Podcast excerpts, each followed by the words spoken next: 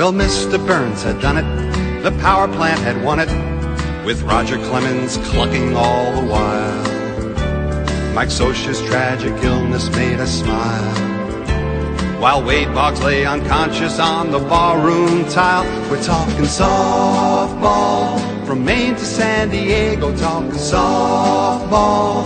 Mattingly and Conseco, Ken Griffey's grotesquely swollen jaw, Steve Sachs and his running with the law.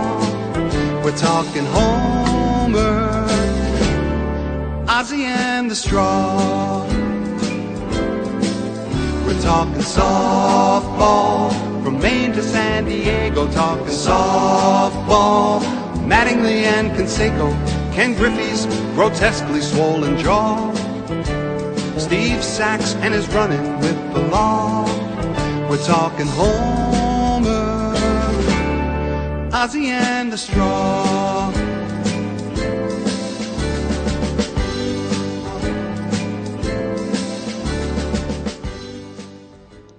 E benvenuti amici, seconda puntata di Talking Baseball, il podcast di Radio Palette dedicato al mondo dell'emme elle bi. Sono sempre Marco Barbanera e Marco Erviti per gli amici e... come sempre, al mio fianco Francesco Bezzi, detto Hobbit ottantatré. Ciao a tutti. E Cristian Bona, detto Sberla. Ciao a tutti ragazzi, ben ritrovati all'ascolto. Ok, un uh, grazie a tutti coloro che si sono messi in ascolto per la seconda volta dopo la prima puntata. Avete veramente un grande fegato e un benvenuto a tutti quanti nuovi ascoltatori. Una pausa fra la trasmissione precedente di tre settimane che ci ha permesso di... assistere a molte cose interessanti, di quale, delle quali parleremo in questa puntata. Eh, prima di andare a parlare della trading deadline, che è un po' l'evento principale di questo periodo, facciamo un piccolissimo passo indietro e spendiamo due parole per l'All-Star Game che si è disputato in Arizona a Phoenix alcune settimane fa. Per il secondo anno consecutivo la National League è stata vittoriosa con il contributo fondamentale di Prince Fielder, col suo fuoricampo da tre punti che ha portato avanti eh, definitivamente la National League negli inning centrali, e l'American League per il secondo decina non ha potuto fare nient'altro che vedere i suoi rivali vincere. Eh, altro, eh, ele, insomma, un'altra nota molto interessante è la eh, gestione del manager Bruce Bochy, che ha inserito, ha aspettato fino all'ultimo per inserire Brian Wilson, il closer dei, della sua squadra, anche di San Francisco, e che si è rivelato poi necessario negli ultimi istanti di partita per fare un po' di pulizia a causa del bullpen della, della National League non proprio precisissimo, se si esclude Tyler, Tyler Clippard, che anche lui comunque ha concesso dei punti. Comunque Brian Wilson ha permesso alla sua squadra, alla, alla National League in questo caso, di portare a casa il bottino pieno, ad avere il fattore campo nelle World Series per la seconda stagione consecutiva. Il giorno prima abbiamo avuto eh, la gara dei fuoricampo e abbiamo avuto anche il grande onore di avere Hobbit a bordo campo, che ha visto la competizione e ce ne può parlare. Hobbit? Ah, grazie Marco. Eh, in realtà poi l'Home Run Derby è sempre di più un grande elemento di spettacolo, un grande momento di spettacolo, ma... che raccoglie sempre più critiche e sempre meno consensi, ma al di là di questo, nella, come evento in sé per sé, con tutti poi i corollari di beneficenza e, e legati poi proprio al numero di home run che ogni concorrente riesce a, te, a cazzare fuori dal campo, ma comunque il, il risultato ha visto eh, premiare Robinson Cano, il seconda base degli Yankees, che eh, con l'assistenza di suo padre al lancio aveva eh, questa, questa coppia tutta in famiglia, è riuscita a, alla fine in realtà ha dominato la gara vincendo con eh, vari fuoricampi di vantaggio su, sul secondo. Eh, un po' di delusione ha suscitato invece l'home run leader della Lega, ovvero José Bautista, che si è limitato a quattro home run uscendo già al primo turno. Eh, non benissimo anche Wicks, bene invece eh, il solito David Ortiz, che quando può dedicarsi al suo sport preferito, ovvero cacciare la pallina al di là dei, mu- dei muri finali del campo, non si fa pregare qualsiasi sia il contesto, diciamo. Eh, niente, poi in realtà è tutto qui, la, il, ormai l'evento ha tanti di quei tempi morti che anche gli spettatori eh, in campo, anche gli spettatori sul campo finiscono per distrarsi o cose simili, quindi eh, la maggior parte delle immagini che abbiamo visto sono state bellezze in piscina che assistono a, a qualche turno di battuta e cose del genere. Non è una, una competizione che mi affascina, insomma, però insomma ha sempre questo suo connotato tradizionale che possiamo dire, sì, sì, possiamo dire quindi, come avevamo forse detto anche tre settimane fa, che il momento di maggiore interesse è la gara, il Futures Game che si disputa la domenica, che dà il modo di vedere anche a un audience nazionale questi giovani prospetti americani e stranieri. C'era appunto Liddy, come abbiamo detto, eh, il nostro Liddy, insomma, hanno finalmente la possibilità questi ragazzi di mettersi in mostra e giocano una partita forse più, anche più vera di quella che poi si tiene il martedì sera, ecco, per me, sì, per quanto mi riguarda, sì, è così. Sì, sì, sì, sì. La cosa che mi fa sempre un po' ridere è il fatto che uh, il Future Game in realtà avviene a campionato in corso, quindi eh, diciamo che l'elemento più interessante di tutto l'All-Star Game Weekend eh, in realtà va a sovrapporsi alle partite, alle normali partite regolari della, della stagione, con questa scelta un po' strana, insomma, diciamo così. A Tanto che, anche perché dopo ci sono dei giorni di pausa in mezzo, quindi si capisce poco. A proposito Però... dello Star Game, ecco, ora che mi hai fatto pensare a una cosa. Uh-huh. Abbiamo avuto un assente molto molto particolare, votato a furor di popolo shortstop titolare dell'American League per motivi più o meno ignoti, per il boh, eh.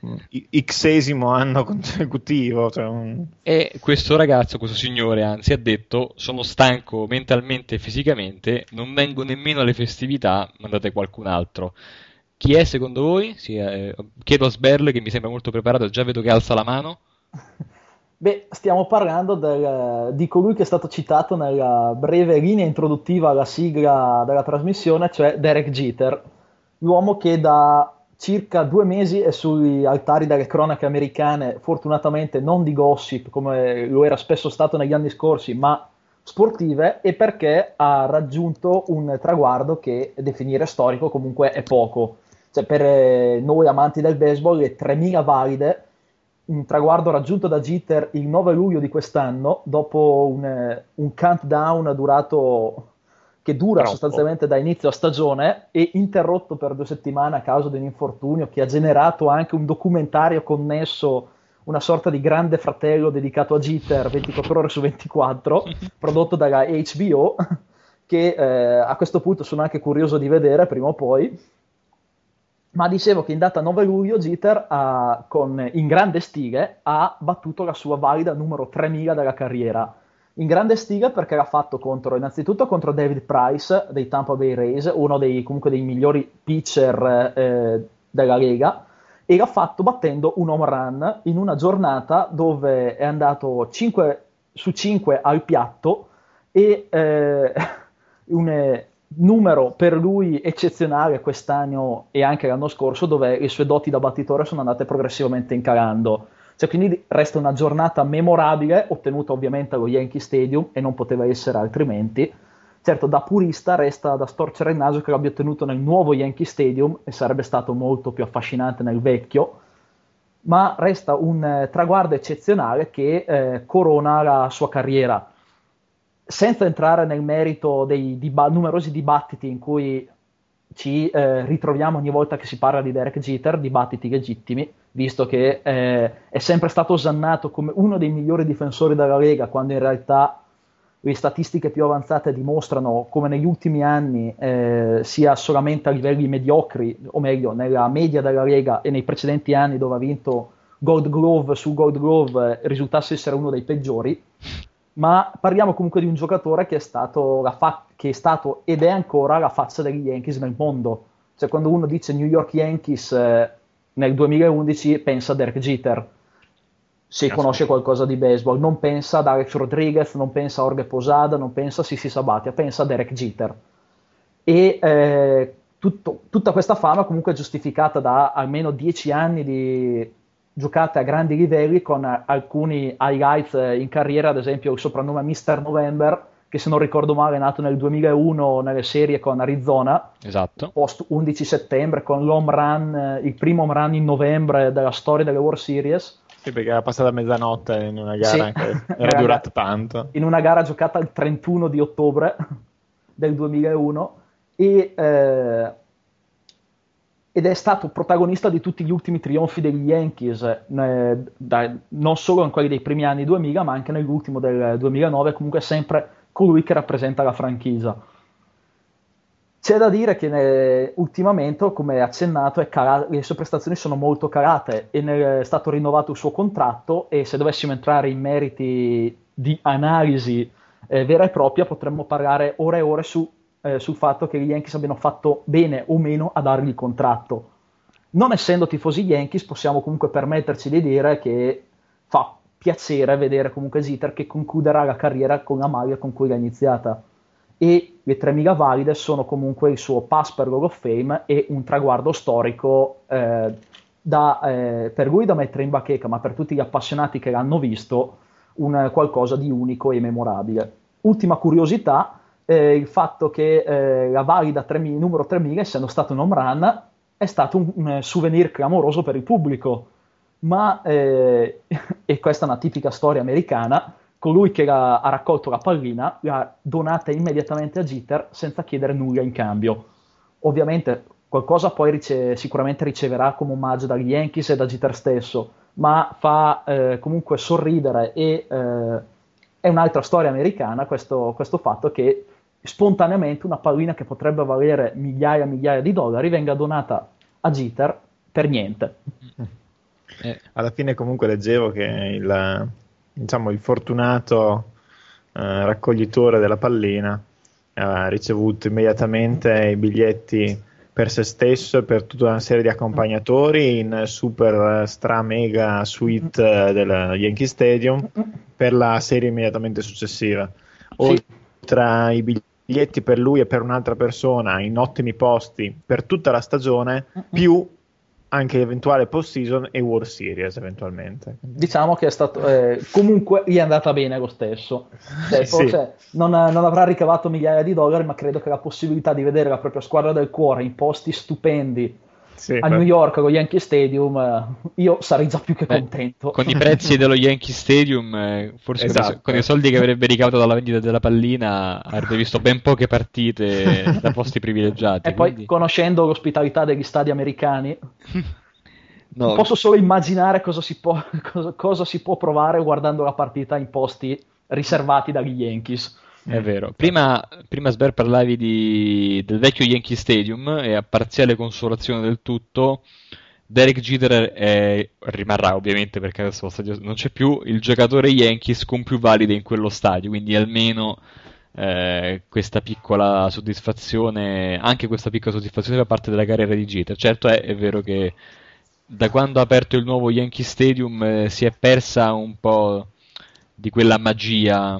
che gli Yankees, sì, che si res- e che si respirava una, una volta entrati allo Yankee Stadium, la magia che c'è ancora oggi al Fenway Park, per esempio, eh, che c'è a Wrigley Field, Field, esatto, una magia eh. che vale solo per lo stadio, non per la squadra. Beh, sì, sì, decisamente, e su questo poi se ne potrebbe parlare parlare per ore. Ecco, insomma, com- comunque eh, tutto sommato sì, da tifoso dei Mets mi trovo un pochino messo, insomma, devo st- usare attentamente le parole, ma per eh, con tutto che Jeter è un giocatore sopravvalutato, se- secondo me ovviamente, e non proprio simpaticissimo, comunque tremila valide sono un riconoscimento dei zonzi al quale mi tolgo molto volentieri il cappello, anche perché così smettono di romperci con questa storia che è veramente da, è da, da Rule cinque Draft di dicembre che hanno cominciato a dire delle valide, tremila valide di Jeter, il periodo dell'infortunio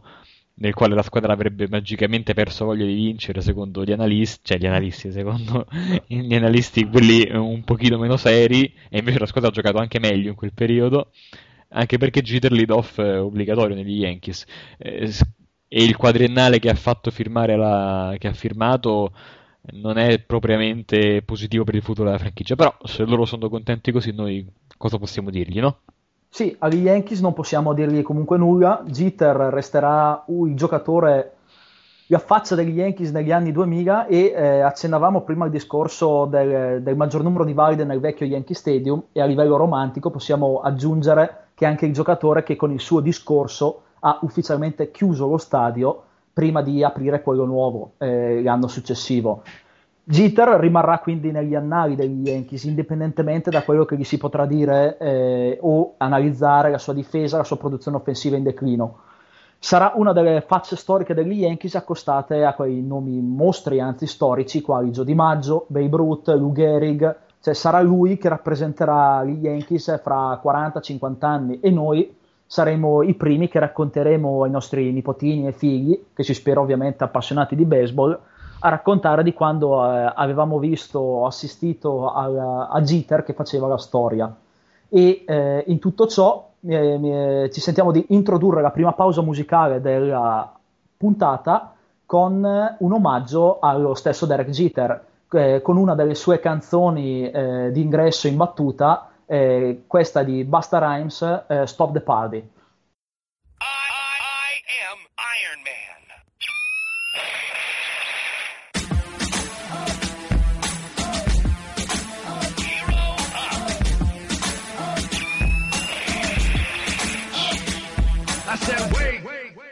Stop the party. I don't want to hurt nobody but.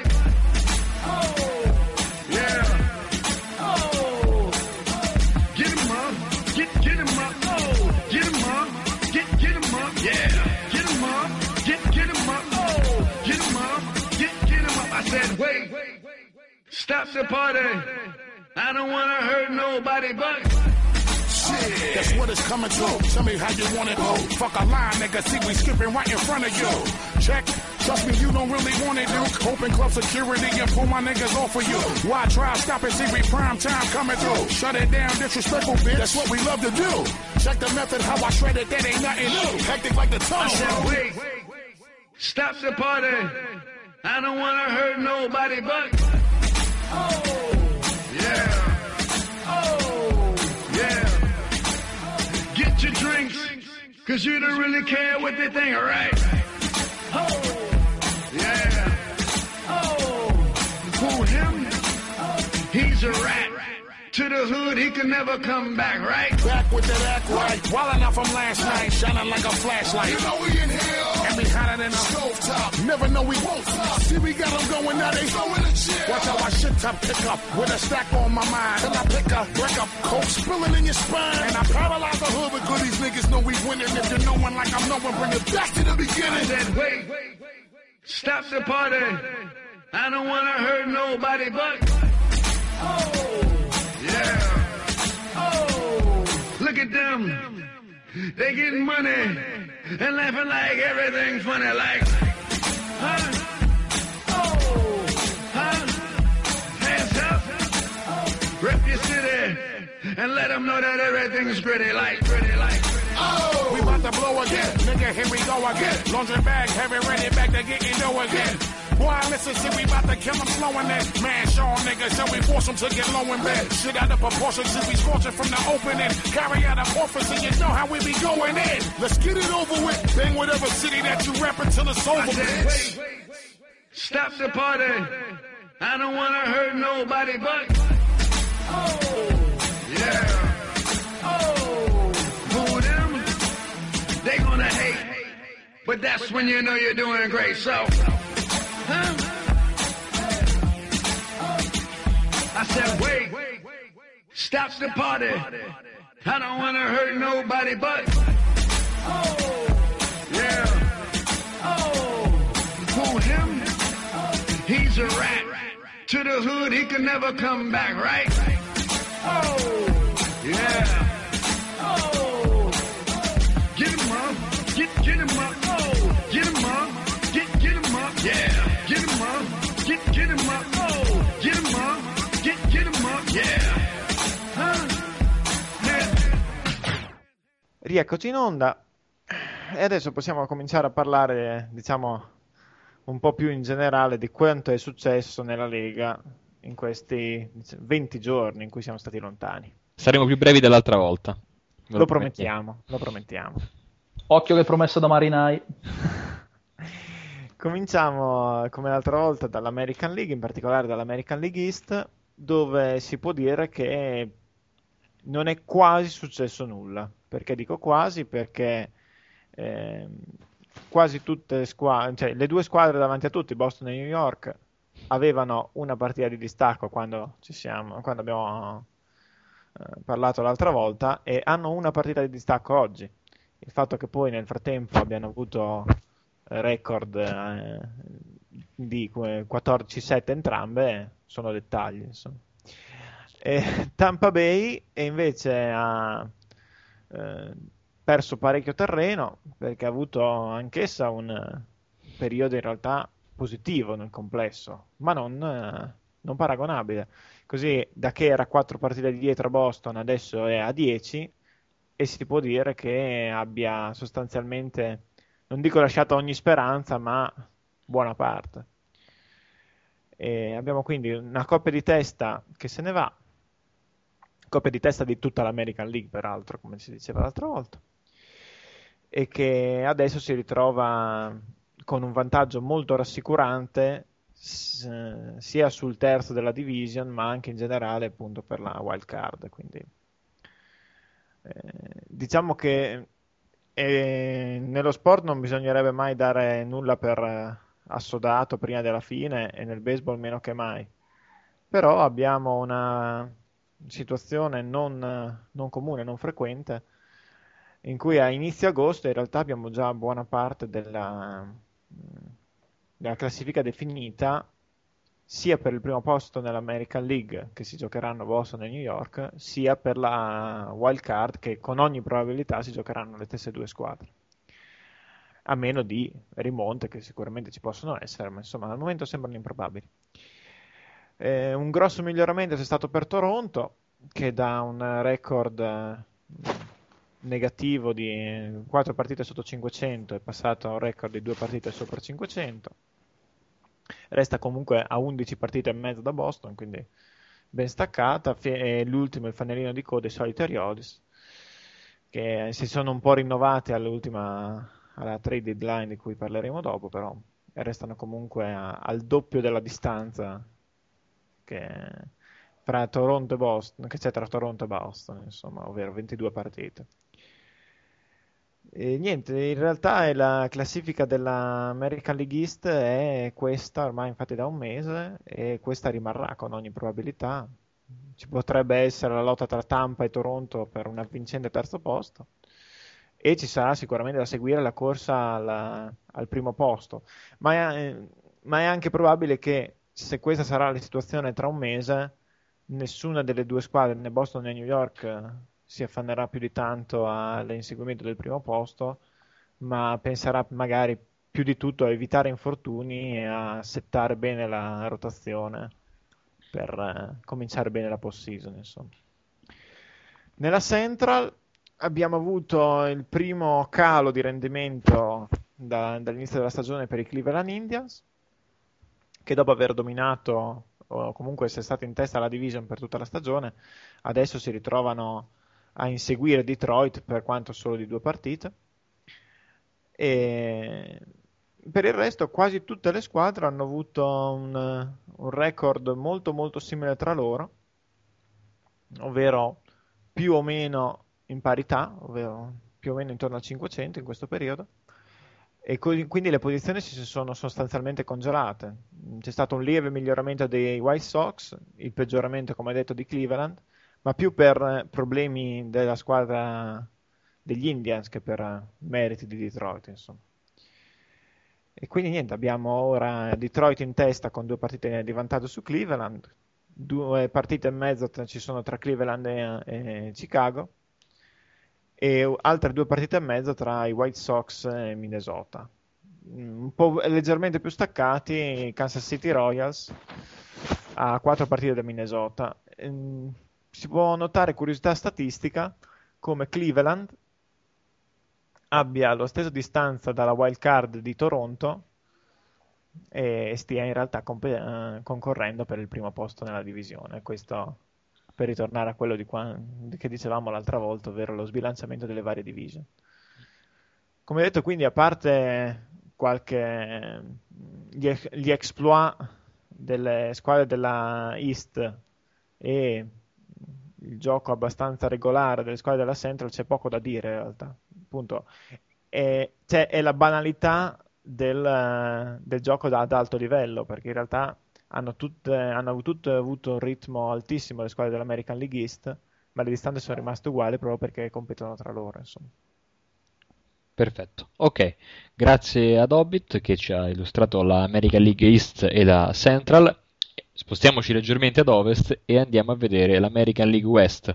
American League West che vede sempre Texas in, in vantaggio con due partite su Los Angeles Angels of Anaheim, e Texas che durante il trade deadline è stata molto attiva, rinforzando pesantemente il bullpen, come vedremo più avanti, eh, in modo da avere più sicurezza avvicinandosi verso il finale di stagione. Gli Angels sono stati praticamente immobili. Oakland ha Eh, dodici partite di ritardo da Texas, eh, si è mossa principalmente in uscita, e anzi era sul punto di cedere Arden, che poi per motivi fisici non è stato scambiato, e fanalino di coda a quattordici partite e mezzo c'è cioè Seattle Seattle che si è fatta notare per una splendida striscia di diciassette sconfitte consecutive eh, in quest'ultimo periodo, salvate solamente da una buona buonissima partita di Felix Hernandez contro gli Yankees, che ha fermato la striscia negativa che altrimenti sarebbe potuto durare eh, ancora per molto tempo. Una division altamente incerta davanti, anche se con le ultime addizioni nel bullpen Texas sembra eh, poter mantenere il vantaggio, anche se sono solamente due partite, quindi eh, tutto può succedere, anche perché ci sono ancora due mesi da qui alla fine della regular season. Oakland e Seattle ormai sembrano troppo distanti, e al massimo Seattle può cercare di insidiare Baltimora per il posto di ultima in classifica, magari per avere la prima scelta assoluta, anche se sarà difficile insidiare Baltimora in quanto, insomma, eh, non solo è una squadra magari anche, diciamo, forse anche buona, comunque deve incontrare avversari molto più difficili di quelli che deve incontrare Seattle.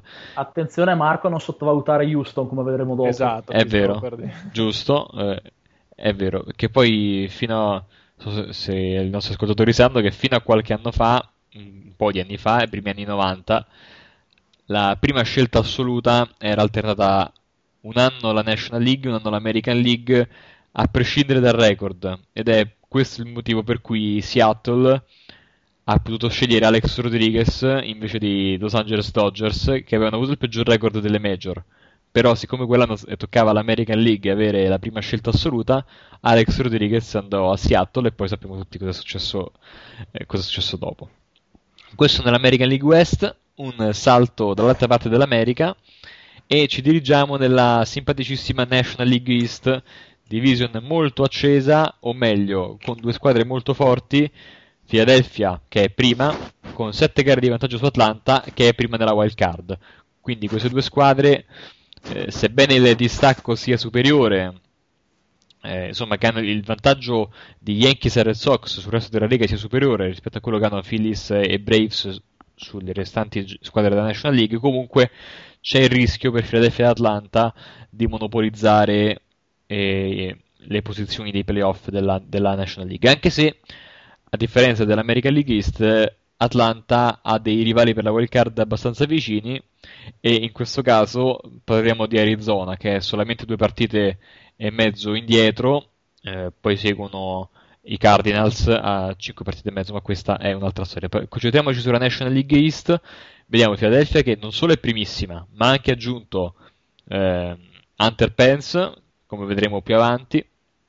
Atlanta ha è aggiunto Michael Bourne, quindi gli Astros praticamente hanno ceduto i loro due migliori esterni nella National League East. Al terzo posto, con un record a malapena vincente, cinquantacinque cinquantaquattro, i New York Mets, che hanno ceduto Carlos Beltran a San Francisco e hanno ceduto anche Francisco Rodriguez a Milwaukee, quindi i Mets tirano un pochino i remi in barca. Nonostante questo e nonostante una serie di tre sconfitte consecutive, si mantengono ad un insperato terzo posto, viste le premesse stagionali, insidiati però da Florida, che dopo un luglio disastroso si sono un pochino ripresi a fine mese e ora sono solamente una partita di distacco dei Mets, con il record di una partita sotto cinquecento, cinquantaquattro cinquantacinque. Seguono i Nationals, anch'essi eh, eh, in, eh, insomma, diciamo queste ultime tre squadre, Mets, Florida e Washington, tutte e tre sono a caccia del terzo posto. A differenza di quello che dicono molti analisti di New York, la wild card per eh, la squadra del Queens è irraggiungibile, così come non lo è per Florida, Washington ancora meno. Queste tre squadre potranno solamente ambire ad un terzo posto divisionale e nient'altro. Nemmeno forse quest'anno Washington, tra l'altro, non finirà ultima, anzi è molto probabile che eh, per il secondo anno consecutivo Washington non abbia più la prima scelta assoluta, come era accaduto negli anni passati. Prima scelta assoluta che potrebbe essere a vantaggio di una squadra della National League Central, che mi è stata menzionata poco fa, e per la quale eh, giro la linea a Sberla. E quindi passiamo a parlare della division eh, fino a poco tempo fa considerata la più mediocre del baseball, e come di, da tradizione è una division completamente pazza. Abbiamo eh, il solito, eh, rispetto a due settimane fa, abbiamo la rivalità tra eh, Brewers e Cardinals, che si sta facendo sempre più accesa e eh, si sta accendendo ancora di più con la serie che è in corso in questi giorni a Milwaukee e che ha visto ieri sera gara uno vinta dai Brewers, e si accenderà ancora di più fra una settimana esatta, quando la serie si sposterà a Saint Louis. Quindi in, nel giro di una settimana potrebbe decidersi il destino della division. Attualmente Milwaukee è in testa con eh, sessantuno vinte e quarantanove perse, con i Cardinals leggermente in ribasso nonostante i rinforzi arrivati dalla trade deadline, che analizzeremo successivamente, a tre gare e mezzo. Cardinals che sono anche abbastanza lontani, cinque gare e mezzo, dalla wild card, appannaggio, come detto giustamente, eh, dei Braves, con un record decisamente ottimo. Il problema è che, come visto, nella National League East Philadelphia ha un record addirittura astronomico. La sorpresa della division erano i Pirates, che eh, fino a tre settimane fa erano legittimamente in corsa per il primo posto. Adesso appaiono, le loro quotazioni appaiono notevolmente in ribasso, sono ancora vicini alla vetta, solo cinque gare e mezzo di distanza e con una marea di scontri diretti da giocare. Ma eh, la, l'ultima settimana, quella appena passata, ha visto una loro eh, grossa caduta, con tre vinte e sette perse nelle ultime dieci gare, dove hanno affrontato il meglio della National League East, eh, Atlanta e Philadelphia, e dove hanno racimolato davvero ben poche cose, eh, perdendo quindi il loro momentum e eh, forse perdendo anche il treno giusto per eh, la division, nonostante anche loro si siano comunque rinforzati decisamente alla trade deadline. A seguire a Pittsburgh abbiamo Cincinnati, che eh, con un record poco al di sotto del cinquecento e a sette gare e mezzo di distanza da Milwaukee, è la squadra ombra rispetto a quella splendida mirata l'anno passato. Una squadra che ha diversi problemi, che la, e eh, che alla trade deadline sostanzialmente non ha, non ha fatto grandi cose, ha fatto qualche, qualche cessione, qualche movimento minore, diciamo, ma niente, di, eh, niente che possa spostare gli equilibri. A seguire poi abbiamo staccatissime le, i due fanalini di coda. Al quinto posto i Cubs e all'ultimo posto appunto i già citati Houston Astros, due squadre che ormai non hanno più nulla da chiedere eh, al campionato, ma che hanno operato, come vedremo poi, ben, in maniera ben diversa la trade deadline, con Houston che forse ha imbroccato la strada giusta sulla via della ricostruzione, mentre Chicago eh, prosegue nel suo immobilismo e eh, sostanzialmente non ha fatto nulla se non eh, il mandar via eh, Fukudome in cambio di poco e niente. Facciamo un salto invece nella parte ovest della National League, dove incontriamo l'ultima division del baseball, la National League West, e anche qui, come nella Central, è in corso un duello accesissimo al vertice. Abbiamo infatti i San Francisco Giants, campioni in carica, con sessantuno vinte e quarantotto perse, e a seguire a una sola gara di distanza gli Arizona Diamondbacks.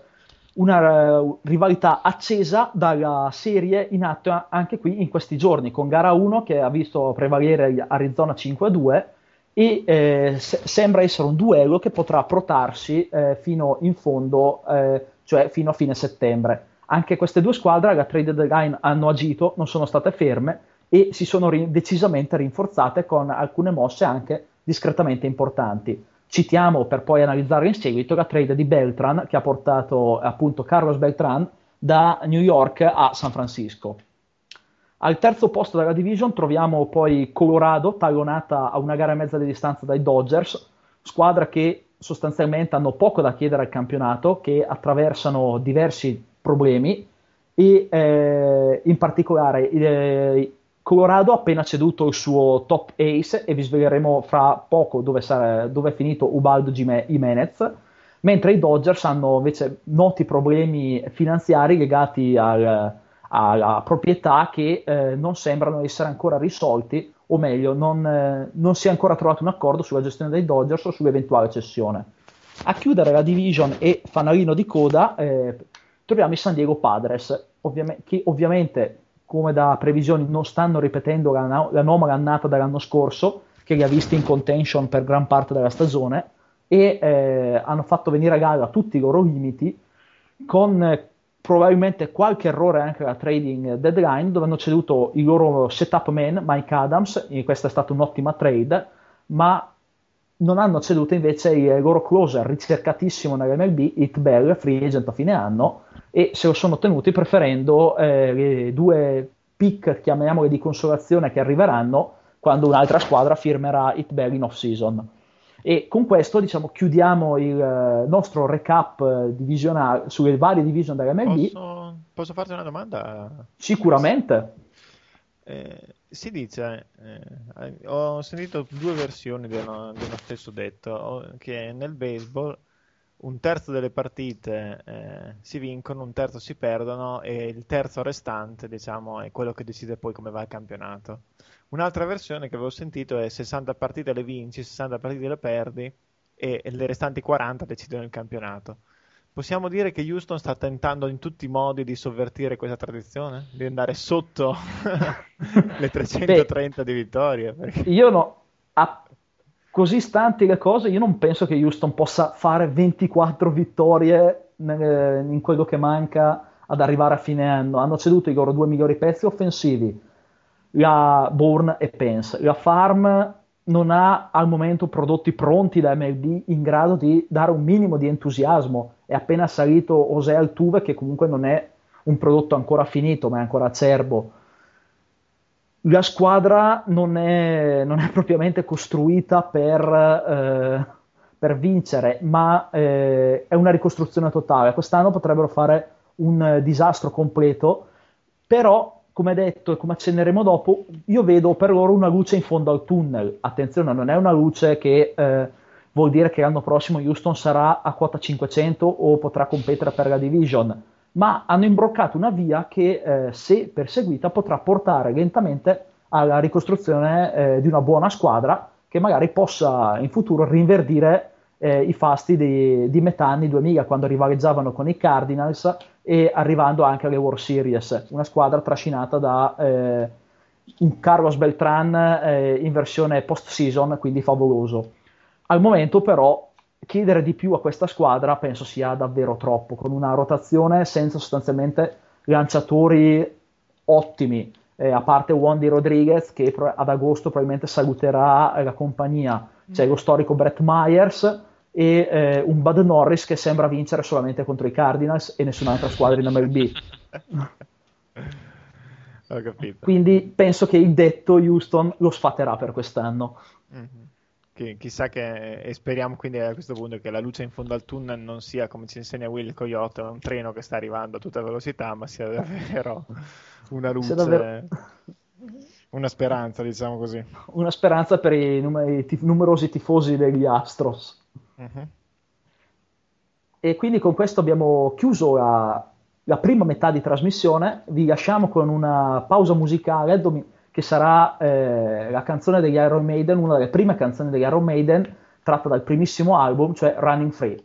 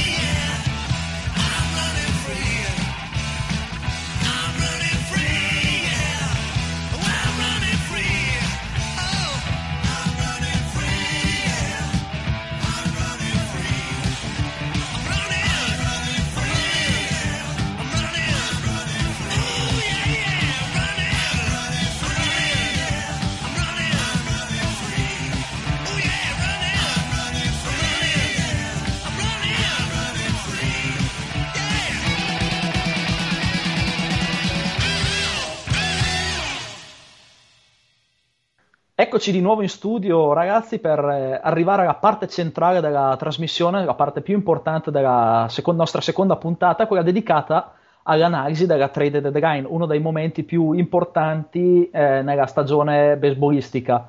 La trade deadline, come sapete tutti, è passata il trentuno luglio, ma eh, diciamo, è stata animata non solo il trentuno luglio, ma anche nelle giornate e soprattutto settimane antecedenti. Cercheremo in, eh, dapprima in ordine cronologico e successivamente, andando più a ruota libera, focalizzandoci sulle contender, di ricostruire e di dare una breve analisi di tutte le trade più importanti fatte in questo lasso di tempo.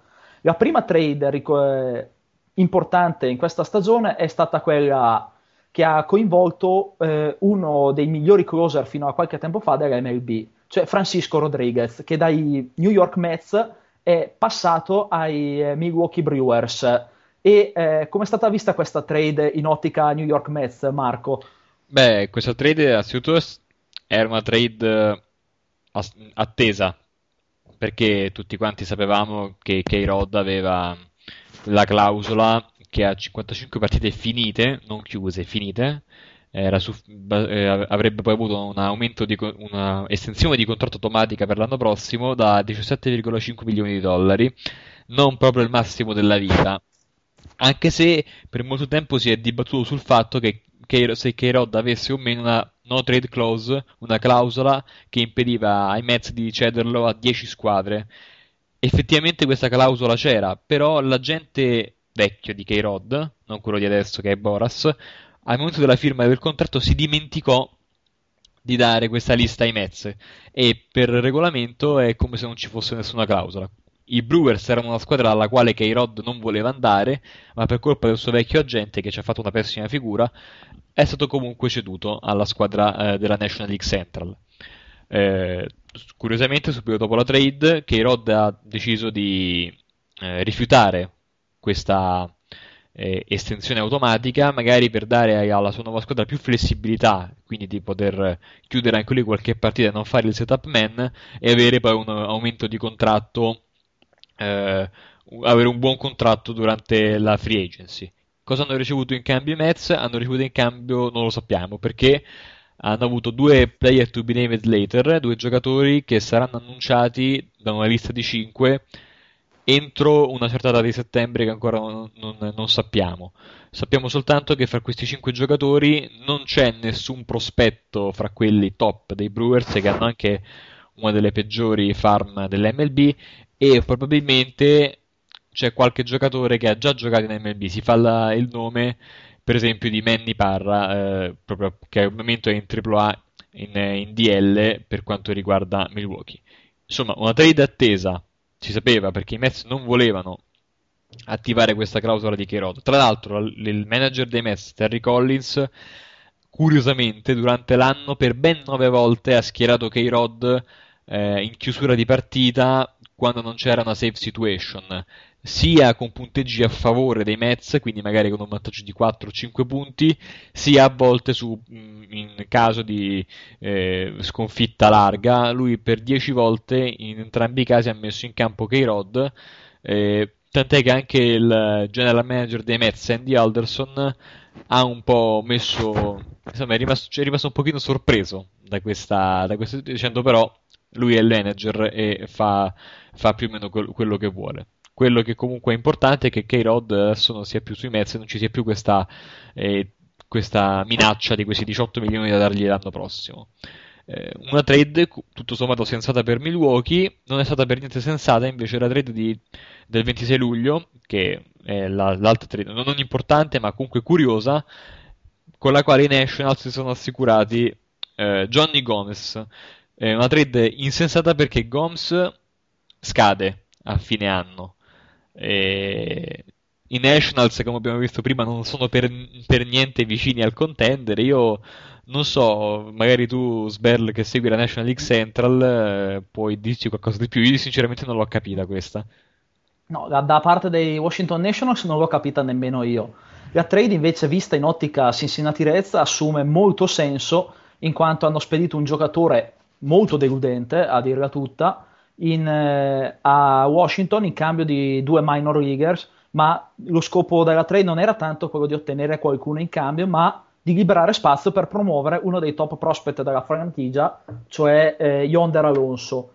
Yonder Alonso che eh, e sembra eh, possa essere uno dei futuri esterni eh, della, della franchigia, che debba, ma- deve mantenere le promesse, o meglio deve far intravedere il talento mostrato nelle minors, e eh, deve andare a rimpinguare un reparto di esterni che eh, personalmente parlando per ora non mi è... No, Mi, ha, mi affascina da un certo punto di vista del talento, ma delude eh, poi numeri alla mano, perché ad esempio penso a Jay Bruce, un giocatore che sembra sempre sul punto di esplodere ma che puntualmente non riesce mai ad affermarsi eh, e a mostrare tutto il suo talento. Yonder Alonso avrà il difficile compito comunque di entrare in questo, nelle rotazioni de, degli esterni di Cincinnati e eh, riuscire a produrre in maniera tale da poter essere affiancato a Gioivotto nell'ordine di battuta in futuro. Per Washington, sinceramente, le parole sono effettivamente poche. Una trade che non si capisce. Perfetto. E invece, da una trade insensata il ventisei luglio, il giorno dopo, e qui mi divertirò abbastanza, sono due trade. Anzi, facciamo che ce ne sono state tre. Una è stata una trade fra tre squadre e l'altra invece visto una cosa separata. Insomma, abbiamo visto che alla fine della giornata Edwin Jackson era il lanciatore dei Cardinals, ma per qualche ora era stato di Toronto. Eh, Rasmus di, di Saint Louis è finito a Toronto, mentre Chicago White Sox hanno praticamente eh, deciso di vendere un po' tutti, nonostante sono ancora pienamente in corsa per la postseason. Però in questo caso mi rivolgo a voi due che siete direttamente interessati in questo scambio. Facciamo parlare Hobbit, che lo vedo un po' silenzioso ultimamente. Ma ci sono ancora, tu, tu non pensavi, ma ci sono ancora. No, il, il ventisette appunto è successo questo marasma, perché qui è stata, quanto dicono i rapporti, sarebbe un, l'invenzione sarebbe tutta di Antopoulos, ovvero il general manager di Toronto, che si inseguiva da parecchio tempo Ra- Colby Rasmus, esterno centro dei Cardinals, eh, ricevendo regolarmente dei gran no, delle gran porte in faccia da, da parte del manager, general manager dei Cardinals. Eh, in realtà poi ultimamente questi no erano diventati: senti, ma tu dammi un lanciatore partente e poi ne riparliamo.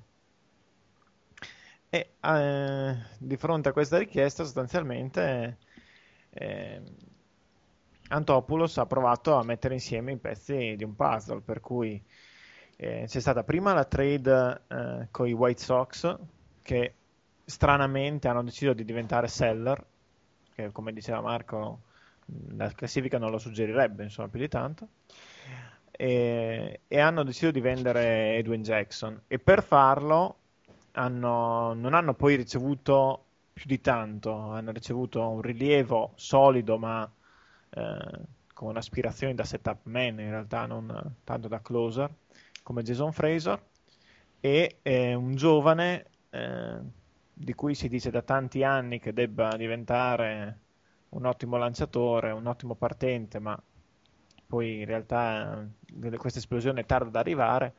Eh, alcuni lo vedono meglio come futuro closer, ovvero comunque Zach Stewart. Quindi eh, la, la trade qui in realtà si era chiusa con l'arrivo di Jackson e di Mark Teahen nel suo assurdo stipendio a tutto carico di Toronto per poter chiudere la trade, ma questa è stata solo la prima parte, perché poi Jackson è, uh, non ha neanche disfatto le valise ed è partito direttamente per Saint Louis insieme a mezzo bullpen di, di Toronto e all'amatissimo da Sberla Corey Patterson che io lo so che in realtà era il pezzo che lui desiderava, il pezzo da una vita, tutto. Era tutta la vita che aspettava di poterlo vedere in maglia Cardinals, e, e niente, quindi si sono mossi in due ore quattordici giocatori, ma in realtà l'unica l'unica mossa che Antopoulos, a cui teneva Antopoulos, tutte le altre erano solo per ottenere quest'ultima, era poter mettere Colby Rasmus al centro degli esterni di Toronto.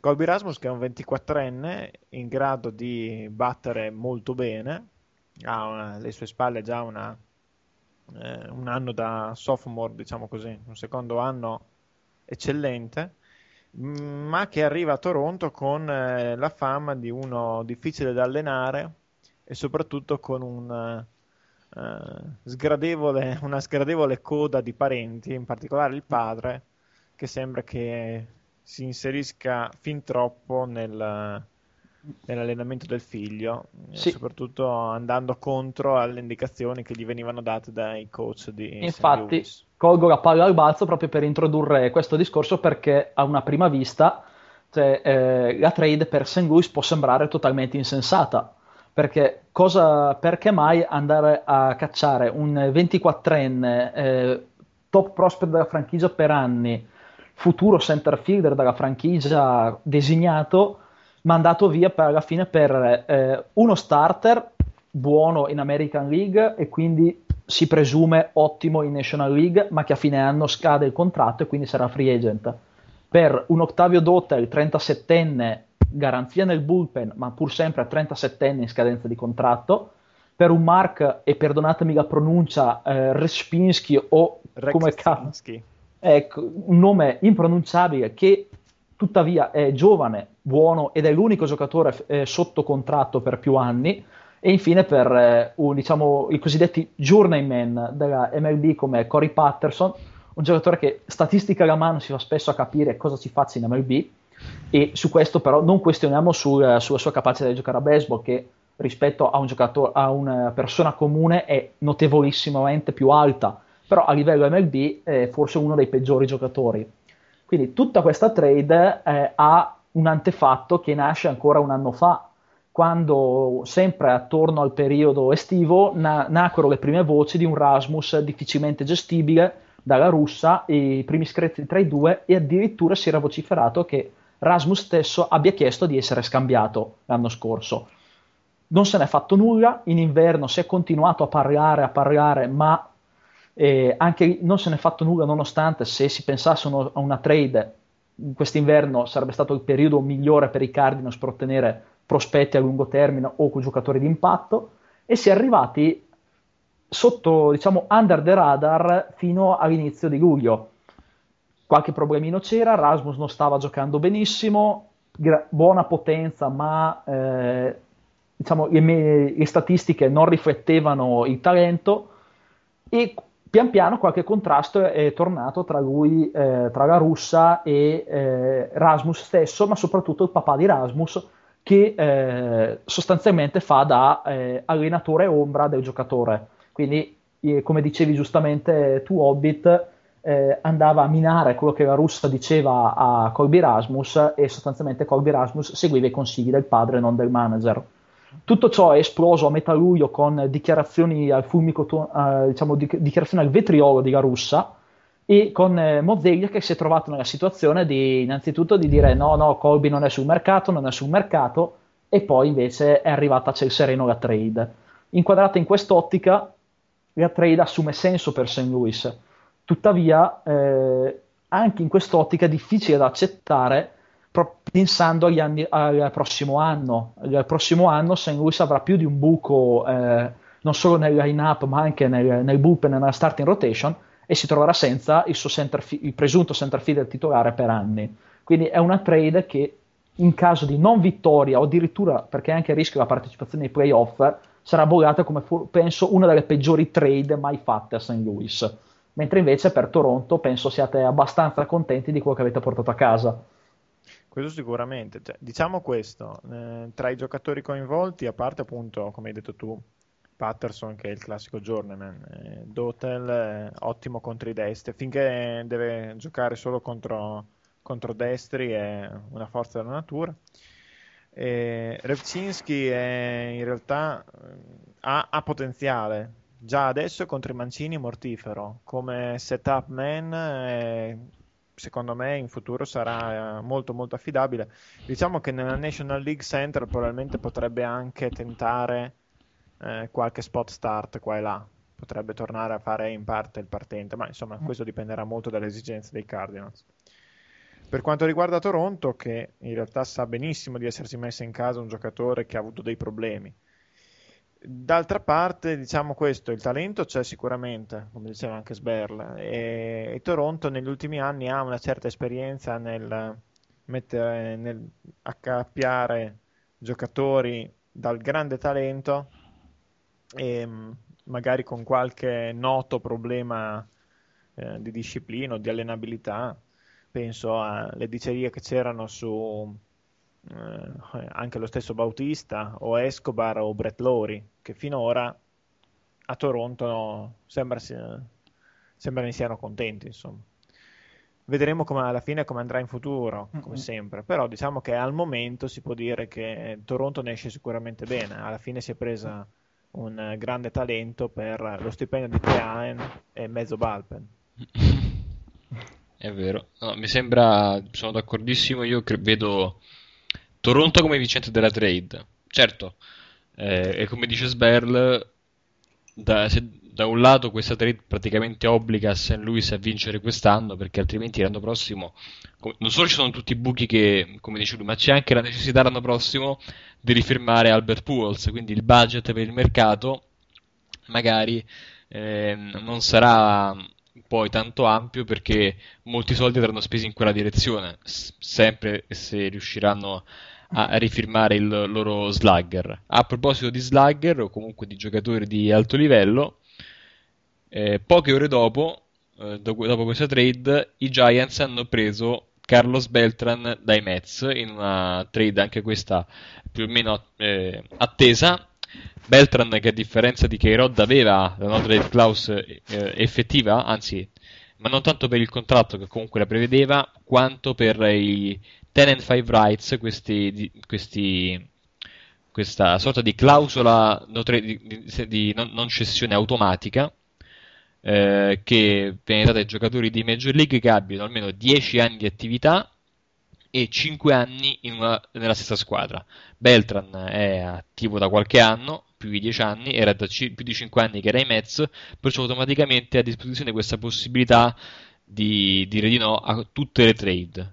Comunque aveva già eh, la clausola, diciamo che questa cosa era un po' superflua nel suo caso. Dopo ventiquattro ore di attesa, Carlos Beltran ha detto sì, ha detto io vado ai, ai Giants, e i Mets sono riusciti a ricevere in cambio Zach Wheeler, che è uno dei migliori prospetti, eh, almeno per quanto riguarda i lanciatori, eh, del baseball attuale.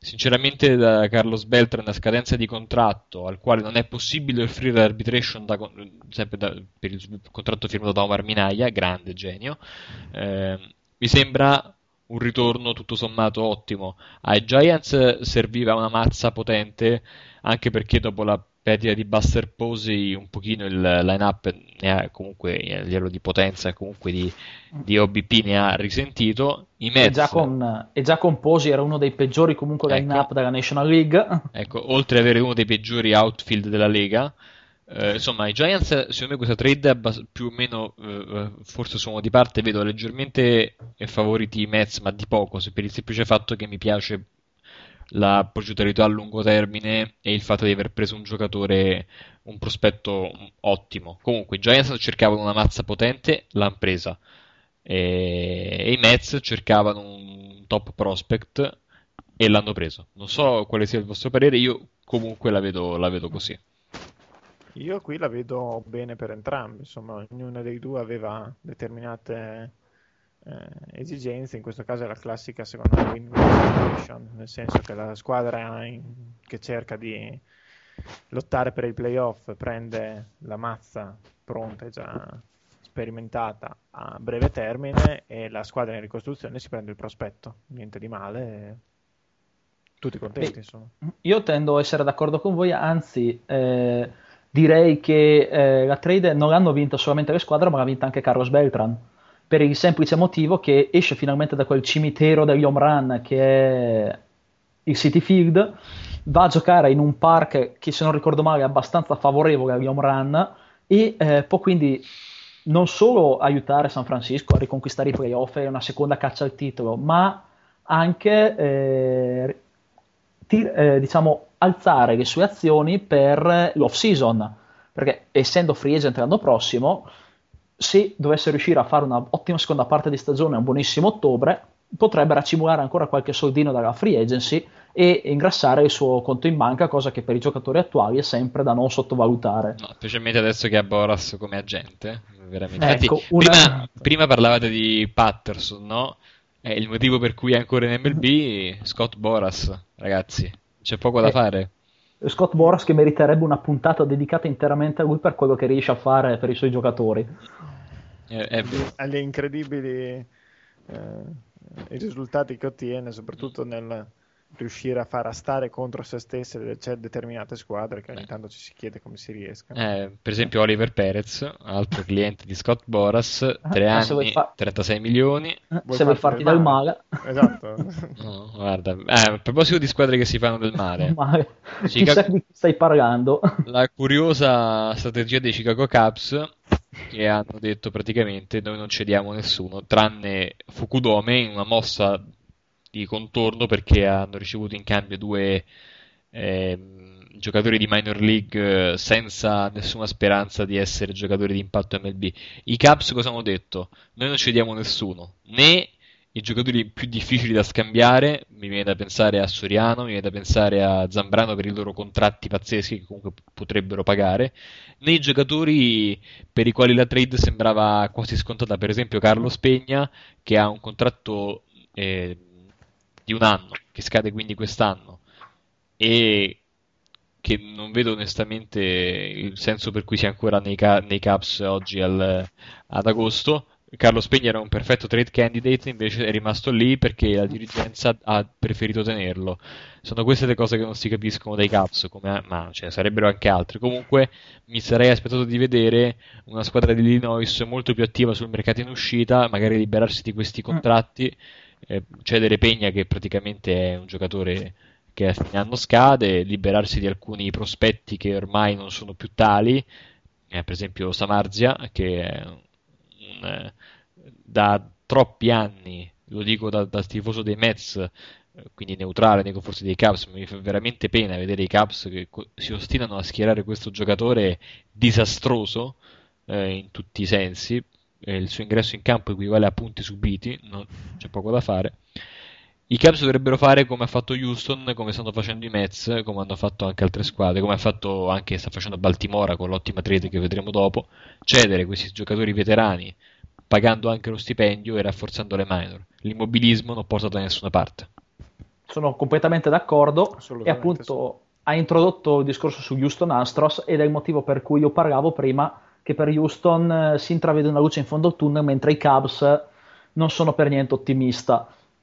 Infatti, due giorni, due giorni dopo la, la trade eh, che ha coinvolto Cardinals, White Sox eh, e Toronto, è arrivata la trade eh, per Hunter Pence.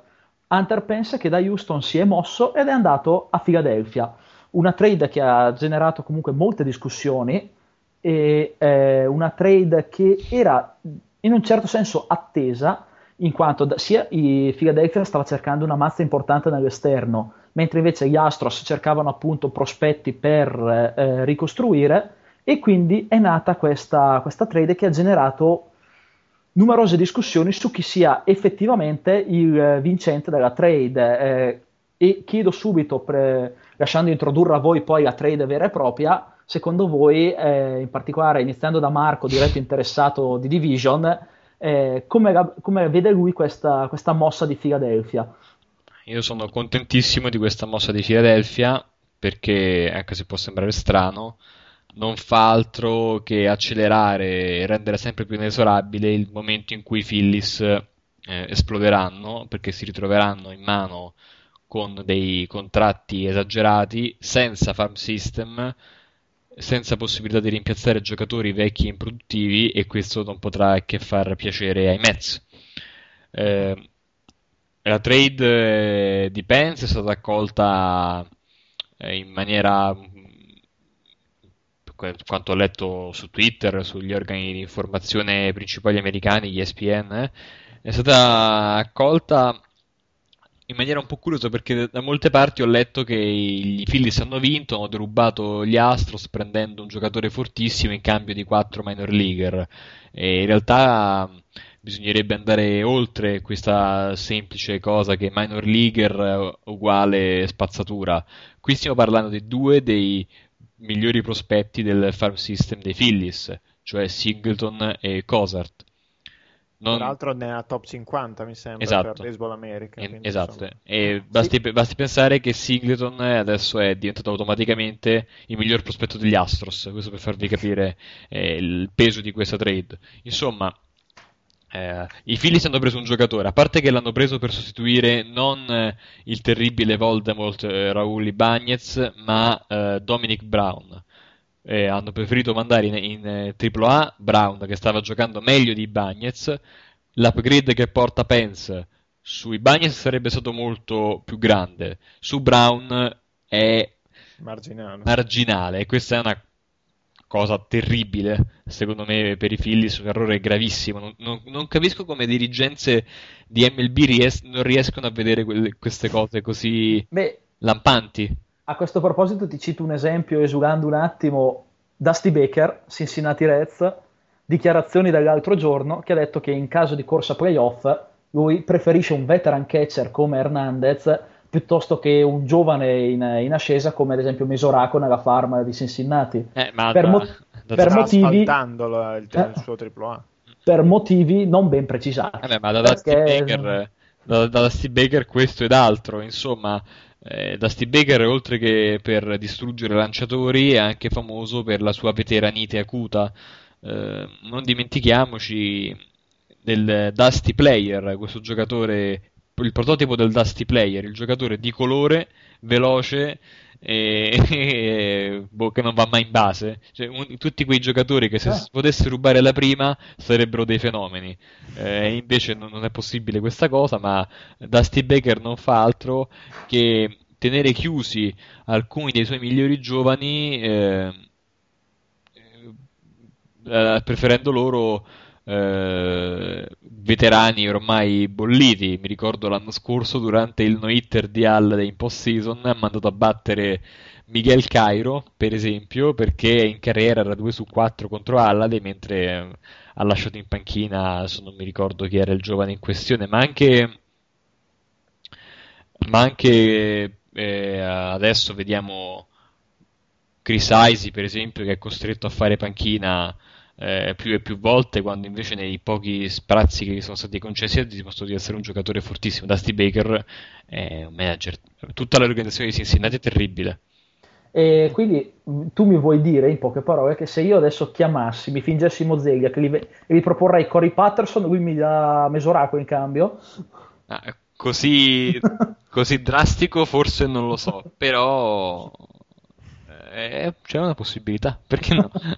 Eh, basta vedere quanto tempo è stato tenuto eh, in panchina o, comunque, o in, in minor league Yonder Alonso, insomma, mm-hmm.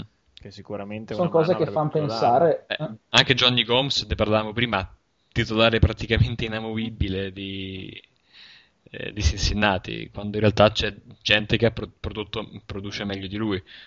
C'era e c'è adesso, insomma, ancora.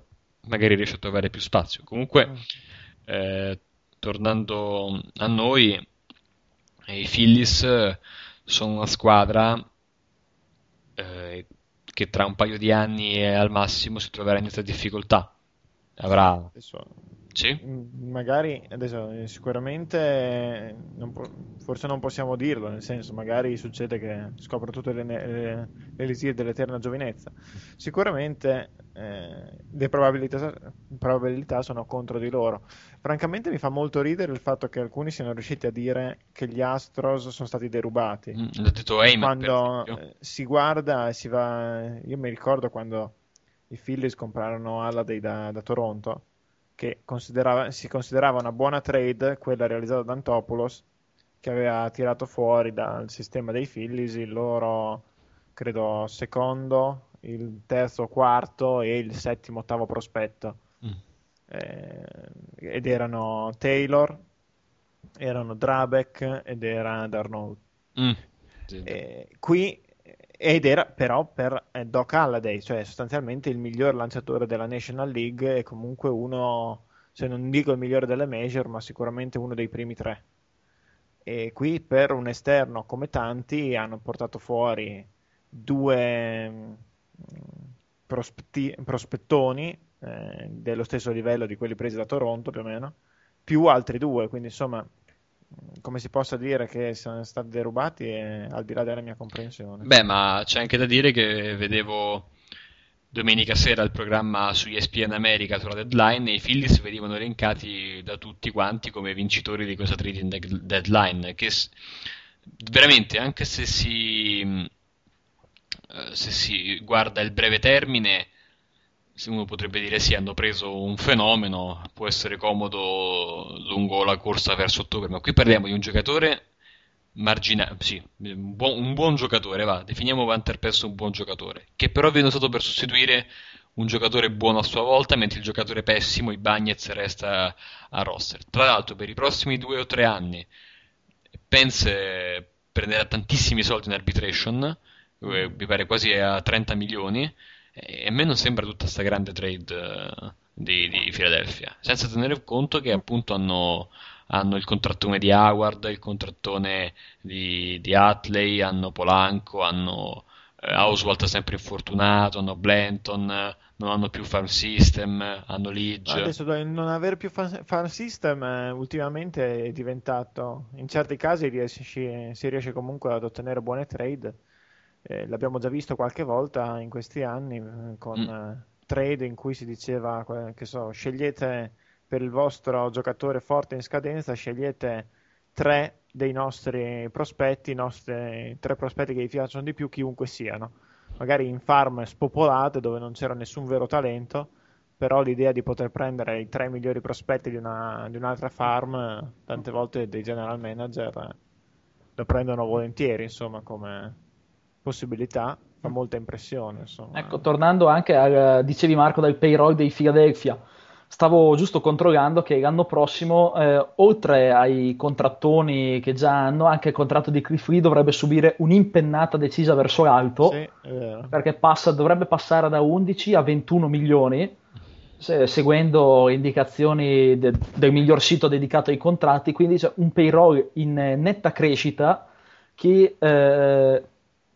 a meno che la proprietà non continui a infondere denaro, arriverà un punto in cui prima o poi eh, dovranno cedere qualcosa. Eh, sono stati già costretti a cedere lì, se vi ricordate quando hanno preso Halladay, sì, esatto. Costretti a cedere lì e poi a riprenderlo dandogli un contratto altissimo, molto più alto di quello che avrebbero potuto dargli magari estendendolo semplicemente. Quindi Amaro non mi sembra un grandissimo G M, eh. Potrei suonare di parte perché tifo per i Mets, però secondo me i Phillies sono sulla strada della distruzione al momento. Vedo i Braves in vantaggio per adesso, magari no, ma per il futuro i Braves sono la vera forza della National League East. I Mets stanno ricostruendo, ma ci guarda il tempo. Per me, tra i prossimi due o tre anni, la National League East è dei Braves.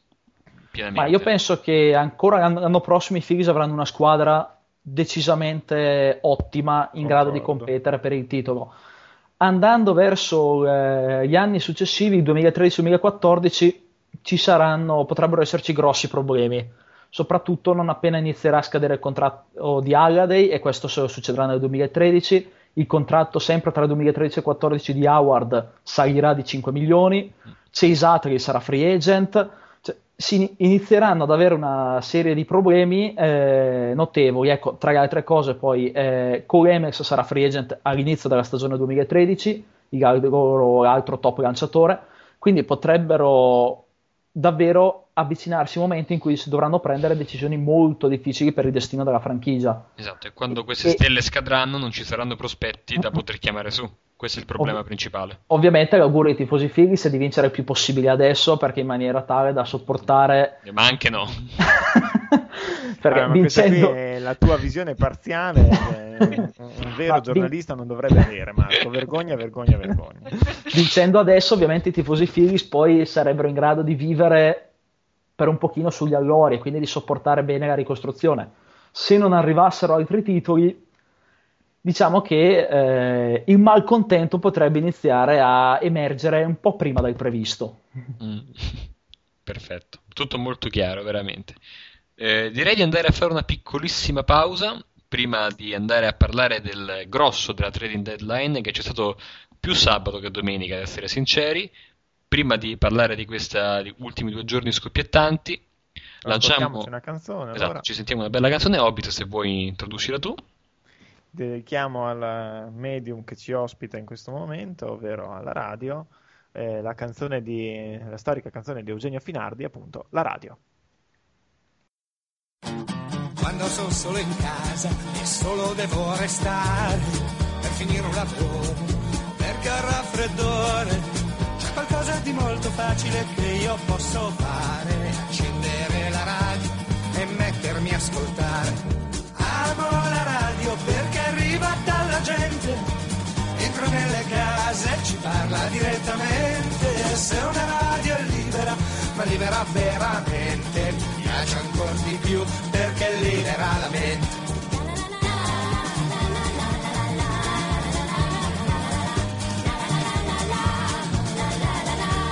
Con la radio si può scrivere, leggere o cucinare, c'è da stare immobili, seduti a guardare, e forse proprio quello che me la fa preferire è che con la radio non si smette di pensare. Amo la radio perché arriva dalla gente, entra nelle case e ci parla direttamente. Se una radio è libera, ma libera veramente, mi piace anche di più perché libera la mente.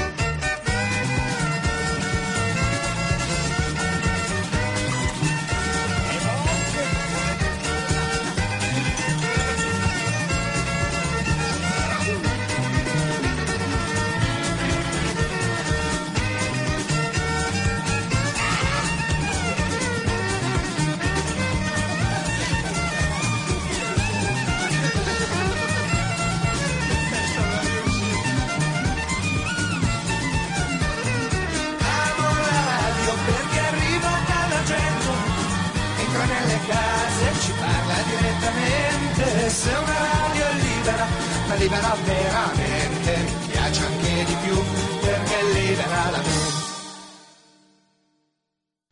E rieccoci in studio per eh, con- concludere, diciamo, l'analisi del, eh, delle ultime mosse di mercato che si sono avute nella, negli ultimissimi due giorni, ovvero il trenta e il trentuno giugno eh, e luglio di quest'anno, insomma. E diciamo che gli ultimi due giorni sono stati caratterizzati dalle mosse, diciamo, più classiche, ovvero le squadre che più vicine alla, mh, alle zone playoff hanno incamerato pezzi, eh, giocatori in scadenza, comunque giocatori che potevano essere utili per eh, questi ultimi mesi, mentre le squadre più staccate hanno pensato a accumulare talento giovane, insomma. Eh, la, una delle squadre più derelitte, ovvero eh, per modo di dire, ovviamente si fa per giocare, come gli Orioles, hanno effettuato due mosse mh, in puro senso di ricostruzione, ovvero hanno eh, ceduto Uehara e il loro rilievo ai Texas, prendendo Chris Davis e Tommy Hunter, e al tempo stesso hanno anche ceduto Derek Lee, mh, veterano prima base, ai Pirates, eh, che hanno contestualmente deciso poi di designare per l'assegnamento eh, il loro prima base attuale, ovvero Lyle Overby. Eh, questa mossa ovviamente va, eh, adesso non so cosa ne pensate voi, ma secondo me dal punto di vista degli Orioles è una mossa perfetta, perché va a prendere un prima base che in Texas è stato sempre chiuso, ha sempre giocato pochino, a sprazzi qua e là, chiuso prima da,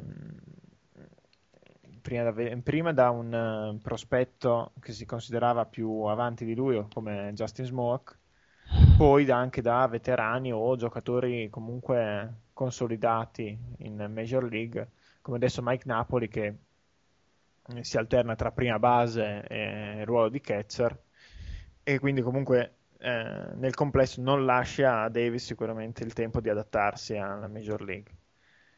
Sono Davis complet- che io trovo un giocatore che per me è un giocatore eh, affascinante, diciamo così, perché Eh, se si esclude il fatto che va a capo una volta su tre in cui va al piatto, è un giocatore meraviglioso.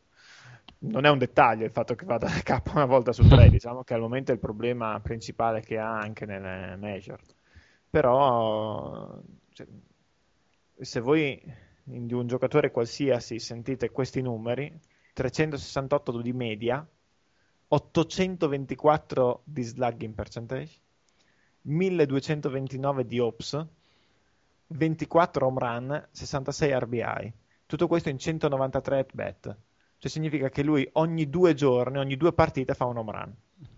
Però queste sono le sue statistiche di quest'anno in triplo A. Il, pro- il suo problema al momento è che ancora non è riuscito a portare questa produzione a livello di major, e la sua, tra l'altro la sua capacità di prendere base ball è recentemente un po' calata. Diciamo che però ovviamente gli Orioles, se riescono a farlo giocare regolarmente, dargli fiducia, potrebbero ritrovarsi con un prima base costato poco o niente, guarda, e di altissimo livello. Guarda, mi è fatto venire in mente con questo esempio Lucas Duda, che è un giocatore dei Mets, no? Uh-huh. Che ha, avuto, ha, ha giocato, insomma, fai conto, fino, fai conto fino all'anno scorso un signor nessuno. Poi ha cominciato a battere nelle, nelle minor league, no? E ha avuto anche la possibilità di fare due stint in M L B, uno alla fine dell'anno scorso e uno in corso quest'anno. Allora, la sua carriera nelle, nelle minor è stata qualcosa tipo di, eh, per esempio l'anno scorso in triplo A, in eh, duecentosessantaquattro at-bat, ha avuto novecentonovantanove di O P S, per dire, no?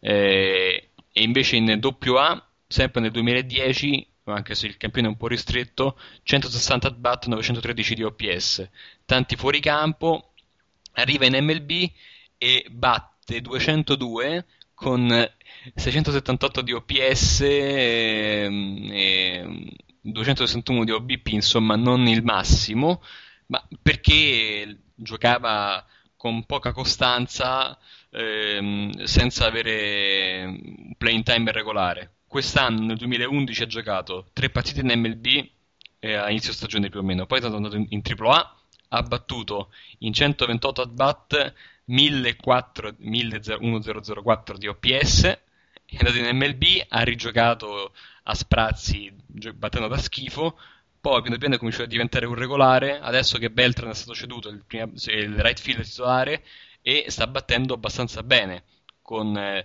settecentottantacinque di O P S, che tiene conto anche dell'inizio schifoso, ed è per un centoventuno di O P S più. Quindi questi prospetti secondo me andrebbero fatti giocare ora. Magari Lucas Duda poi crolla, però eh, era quantomeno curioso che noi riuscissi a tradurre questi ottimi numeri che aveva nelle minor in M L B. Per alcuni lo scalino c'è ed è innegabile, però quando si batte novecentonovantanove di O P S, mille l'anno dopo, qualcosa di buono ci dovrà pure essere, e nel caso di Duda sta venendo fuori, nel caso di, di Davis no, vedremo. vedremo penso che anche lui piano piano comincerà a venire fuori. Sì, l'unica difficoltà è che entrerà nella division più difficile del baseball. Sì, questo non l'aiuterà di sicuro. Diciamo che comunque non, non va in un, in un campo troppo difficile per gli hitter, e, ma soprattutto secondo me il, poter, il fatto di poter giocare giorno dopo giorno con continuità, poter, eh, esatto, cioè, tante volte no. Vediamo anche eh, battitori affermati o al limite della perfezione, voglio dire, eh, Pujols succede, sono dieci anni che gioca, però succede che abbia degli slump, sì, o che abbia dei, dei momenti di, in cui il suo timing sul, nella battuta non è perfetto, per cui non batte niente. Figurati cosa, quanto può succedere a un giovane. E sappiamo tutti che ritrovare il tempismo, il, la corretta posizione o i movimenti giusti non è facile a volte, neanche se si gioca spesso, ma se si gioca una partita oggi, una partita dopodomani, una partita tra una settimana, diventa sostanzialmente impossibile. Sì, e contando anche che Baltimora adesso gli ha liberato lo spazio davanti cedendo Derek Lee. Esatto, esatto. Ecco, restando invece nella stessa, nella stessa giornata è arrivata anche un'altra trade, diciamo, di ben altro peso, in quanto si è mosso eh, il pitcher più chiacchierato dell'M L B in quanto a trade rumors, cioè Ubaldo Jimenez, l'asso dei Colorado Rockies, che come avevo anticipato prima eh, è andato via da Colorado e ha fatto le sue valigie per una delle città più ridenti dell'intera America, ovviamente, eh, e non parlo quindi di città famose perché ero ovviamente ironico, ma è finito eh, nella, alla, alla tribù, è finito a Cleveland, in una trade che ha coinvolto quattro giocatori, tra cui due dei top prospect dei Cleveland Indians, in una trade che manifesta la decisa volontà di Cleveland di vincere quest'anno, di sfruttare l'incredibile anno di rebound che hanno avuto per giocarsi le loro carte. Cosa mi dite, ragazzi? Ma eh, di, di sicuro il Cleveland non sta lasciando nulla di intentato, nel senso si sono accorti di poter già competere quest'anno e hanno deciso di, di farlo fino in fondo. Certo che con Jimenez in realtà hanno preso un giocatore capace di lanciare bene e lanciare soprattutto, ed è sotto contratto per altri quattro anni mi sembra, fino al duemilaquattordici, quindi insomma è comunque un affare che ci sta anche nella, nell'ottica di lungo periodo, nel senso non è una, un giocatore che starà a Cleveland per tre quattro mesi come poteva essere il Sabathia che andava a Milwaukee anni fa. Eh, quindi sicuramente io come mossa la trovo positiva. L'hanno pagato, eh? Che l'hanno pagato, hanno mandato quattro giocatori a, a Colorado. Tu li conosci, Marco? Sì, eh, i giocatori sono stati spediti da Cleveland a Colorado. In questo caso abbiamo tre giocatori che sono stati annunciati subito, mentre il quarto sarà annunciato eh, prossimamente. Perché? Perché, segreto di Pulcinella, il quarto giocatore è Drew Pomeranz, che è stato scelto al draft dell'anno scorso e che quindi ha una eh, in, non si può scambiare fino al eh, giorno in cui ha firmato. In questo caso parliamo del quindici di agosto, e quindi Drew Pomeranz non sarà non sarà scambiabile fino a quaranta. Comunque lui è il quarto uomo. C'è Alex White, che è un pitcher che ha avuto anche eh, esperienza a livello di M L B, anche se è leggermente, ha avuto un piccolo infortunio ma niente di che. Poi Matt McBride, ecco Matt McBride a proposito di, di questo giocatore, ehm, abbiamo visto che la trade rischiava di saltare all'ultimo minuto perché si è beccato una, una pallina in faccia durante il batting practice praticamente del del giorno della trade, e questa rischiava di far saltare completamente l'affare. Sappiamo che questi traumi facciali sono, possono anche far finire la carriera di un giocatore. Mi viene da pensare a um, era Encarnazione, eh, Sberla dovrebbe ricordare di sì, la eh, nostra Encarnazione, che ha subito la frattura, purtroppo non so in quanti pezzi delle, dello zigomo e delle ossa attorno all'occhio, una frattura che ha rischiato, prima che renderlo un ex giocatore di baseball, di renderlo totalmente cieco. Quindi un, un qualcosa che va a inficiare non solo la capacità di giocare a baseball, ma addirittura proprio la vita de, degli atleti. Mm, Quindi fratture sì. molto rischiose.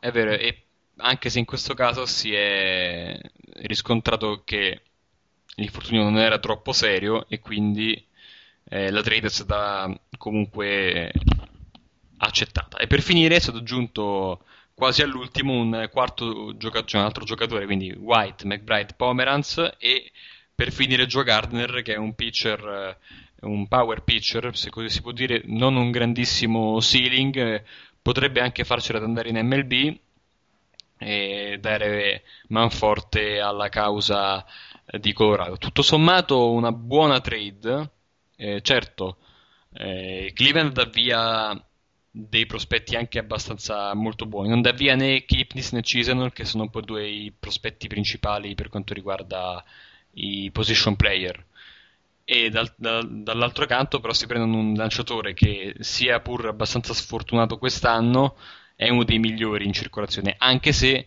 quest'anno ha subito una um, perdita di tre miglia orarie sulla sua fastball. Comunque ancora oggi, se Ubaldo Jimenez, che comunque è anche sotto contratto per ancora parecchi anni, quindi c'è anche da valutare questa cosa, se Ubaldo Jimenez si mantiene quello che si è visto a tratti anche quest'anno, Cleveland ha sicuramente un asso nella manica per la, per la postseason, a patto che ci arrivi ovviamente. Mm-hmm. Dunque, eh, dopo la trade di Menez, che ha portato questi prospetti in, in Colorado, e la, il famoso lanciatore nella City of Light, come diceva la canzone all'inizio di Major League, abbiamo avuto eh, così un'altra trade interessante. Eh, questa trade c'è stata però il, il, il soggiorno, se non ricordo male, sempre il trenta, ed è la trade di Michael Bourne, che da Houston è passato in, in quel di Atlanta, quasi come se fosse una risposta alla trade fatta dai Phillies il giorno prima. Sì, sì, è stata arrivata una trade dove Houston ha ceduto l'altro suo miglior giocatore e eh, in cambio, diciamo, per un giocatore potenzialmente e forse anche attualmente più forte di Hunter Pence, ha ricevuto in cambio meno di quanto si pot- ci si potesse aspettare per questo giocatore. E da Atlanta sono arrivati quattro giocatori, di cui uno, Jordan Schaefer, che ha già eh, debuttato in M L B e ha già anche deluso in M L B. Eh, l'anno scorso, se non ricordo male, aveva debuttato in maniera strabiliante, eh, facendo intravedere subito tutto il suo talento, ma poi si era perso tra infortuni e, eh, e veri e propri periodi di slump, mostrando anche una certa immaturità. Proverà a riprendersi a Houston. Gli altri tre giocatori invece li conosco un pochino poco e quindi chiedo aiuto a voi. Quindi parlo di Oberholzer, di Clemens e di Juan Abreu. Oberholzer è un pitcher di minor league interessante, bisogna vedere che cosa riuscirà a mettere insieme, insomma, se riuscirà a mantenersi, perché ancora non è vicinissimo all'M L B. Però sicuramente è un, diciamo, non è un prospetto di altissimo livello, ma sicuramente del ceiling, insomma, quindi può essere una buona presa. Abreu invece non lo conosco. No, sono due, gli altri due giocatori sono un pochino più oscuri per quanto riguarda la trade. Io sinceramente non avrei mai preso Schaefer perché ho perso un po' la pazienza con lui, non che mi abbia fatto nulla, eh. Intendo che ormai ha deluso abbastanza, non è più, non è più secondo me un top pro. Per me il migliore di questo gruppetto è Oberholzer. Diciamo che in questo caso Houston ha utilizzato l'approccio opposto rispetto a quello che hanno per esempio utilizzato i Mets con Beltran. Cioè, nella trade di Beltran i Mets hanno preferito avere un solo prospetto ma forte, con i rischi che ne conseguono, magari è un bust e finisce lì. Magari in questo caso eh, gli Astros, dopo l'overdose di prospetti nella trade di Pence, hanno preferito magari andare più sulla quantità in questo caso che non sulla qualità. Magari eh, Oberholzer può rivelarsi un giocatore di M L B, gli altri non lo so, Schaefer sicuramente non lo è secondo me, ma Oberholzer ha buone possibilità di esprimersi anche a buoni livelli in M L B. Detto questo, abbiamo poi una, un'altra serie di mosse che hanno eh, rivoluzionato alcuni bullpen. In eh, particolare parliamo di due mosse, una quella di eh, Arizona, che ha preso da Oakland Brad Ziegler, un, potenzialmente uno dei migliori rilievi del, tra il gruppo bullpen di Oakland, e l'altra è quella, la trade che ha portato Mike Adams eh, da San Diego a Texas.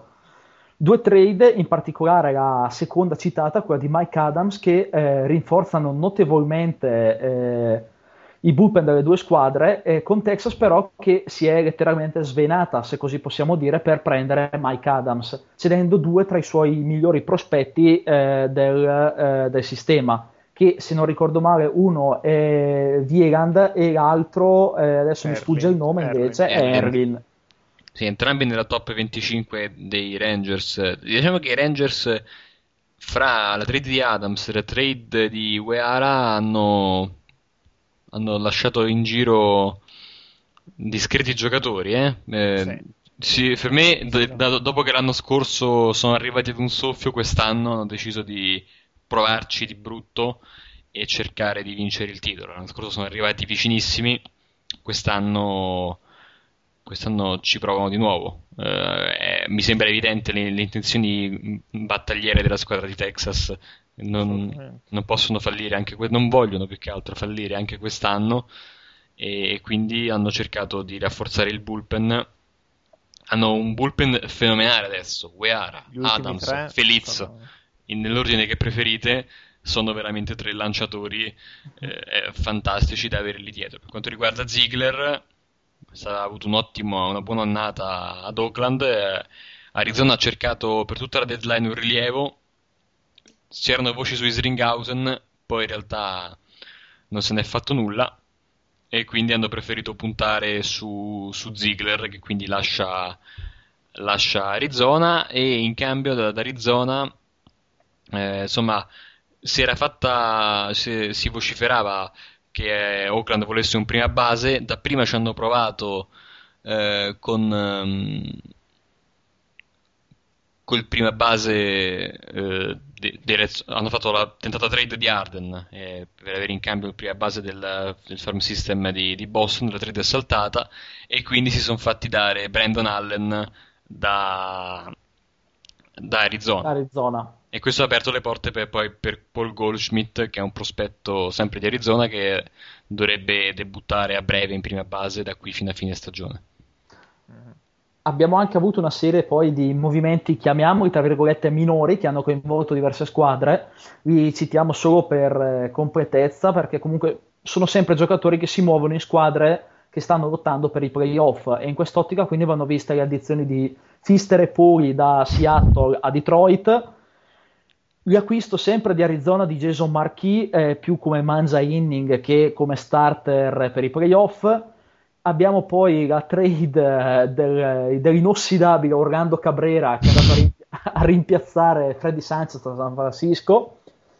Abbiamo i Cardinals che eh, chiudono l'errore commesso in off-season eh, di affidare lo shortstop a Ryan Thiriot, prendendo Rafael Furcal dai Dodgers.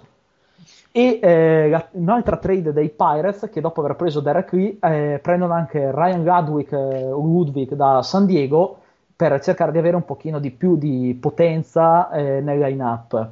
Tutto questo poi eh, apre le porte al, eh, anzi, a due temi. Da una parte non ci avete ancora sentito parlare di eh, New York Yankees, mm-hmm. e dall'altra i loro acerrimi rivali hanno fatto eh, due mosse, diciamo, di contorno. È vero. Quindi chiedo soprattutto a Hobbit, eh, che segue da vicino la American League East, cosa ne pensa dei movimenti di Boston, che poi ci presenterai, e del non movimento degli Yankees.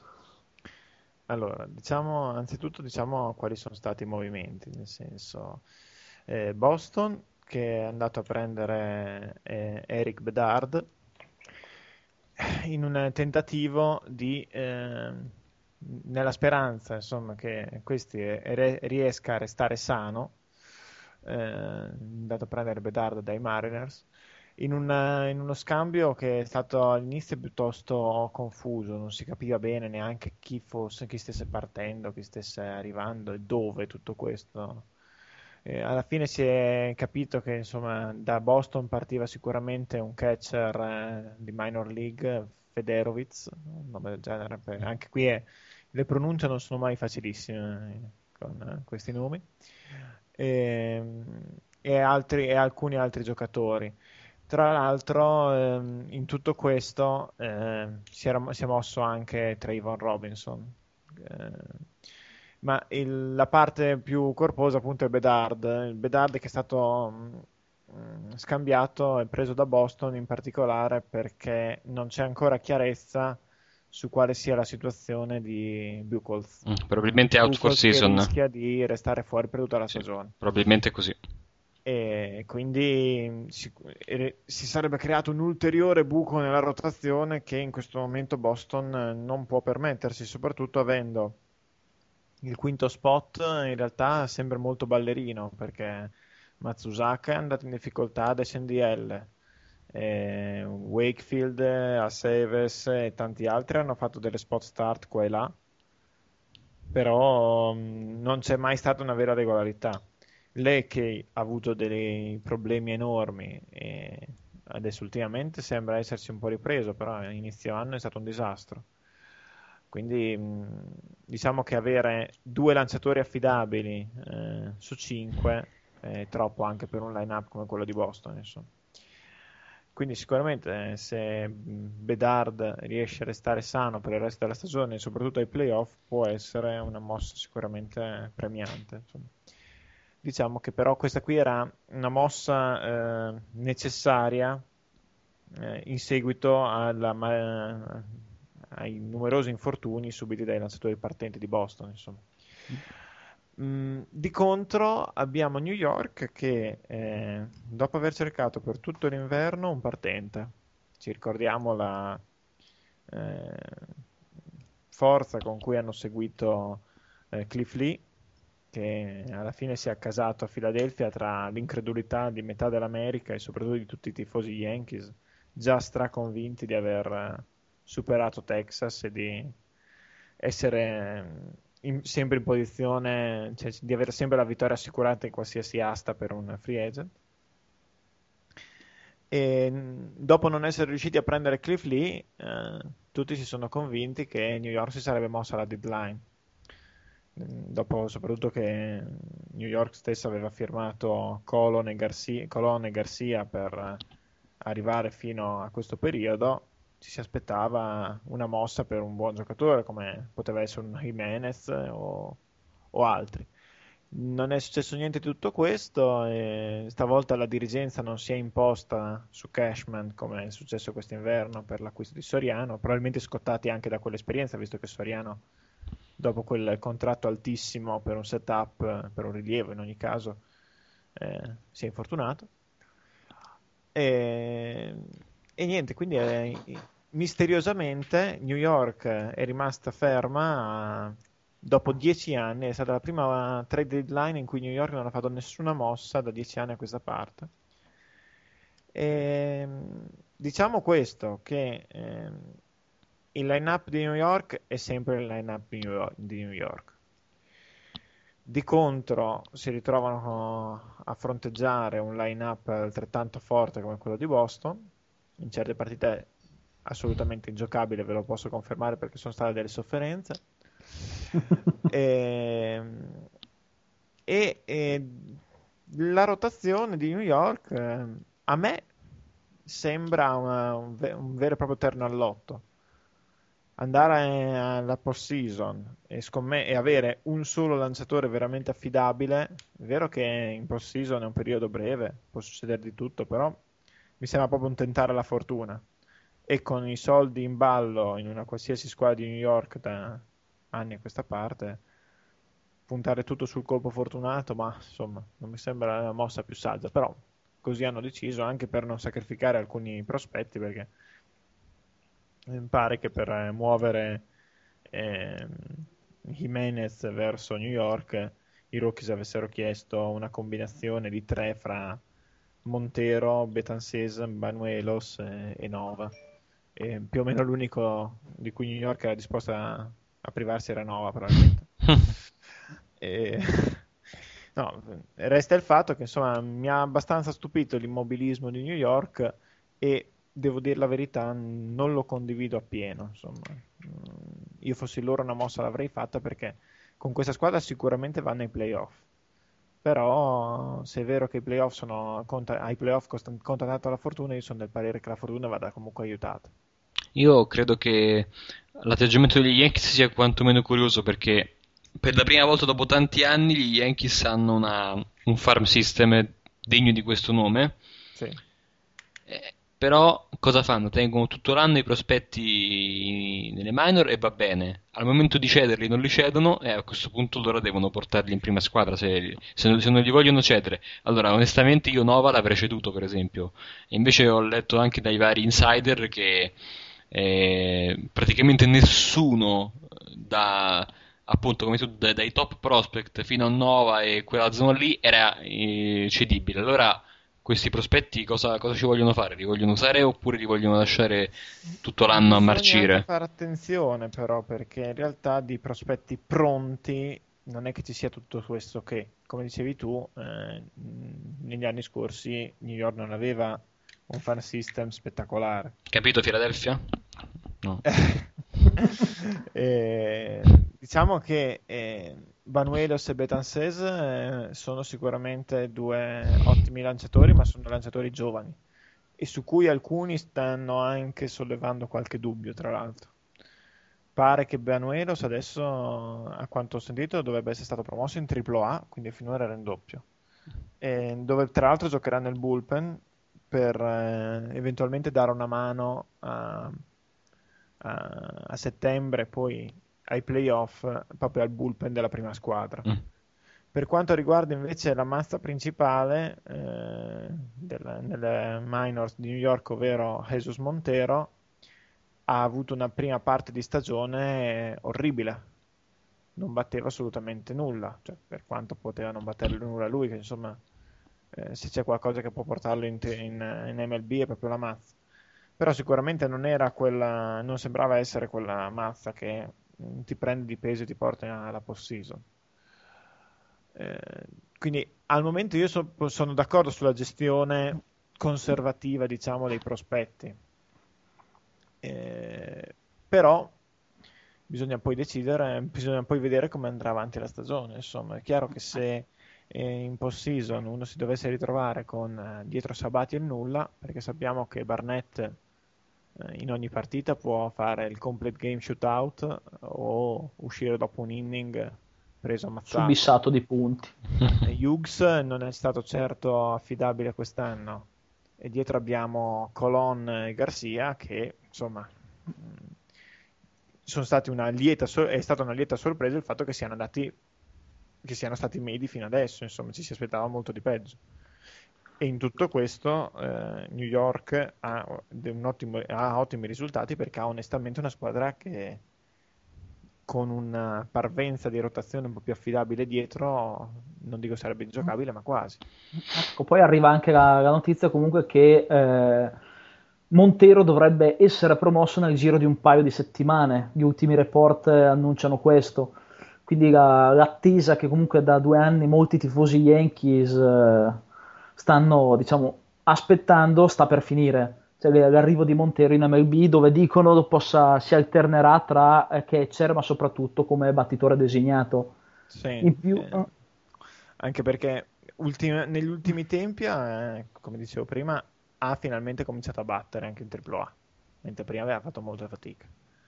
Eh, in tanti hanno, sem- hanno detto che il suo ruolo di catcher eh, non possa durare a lungo.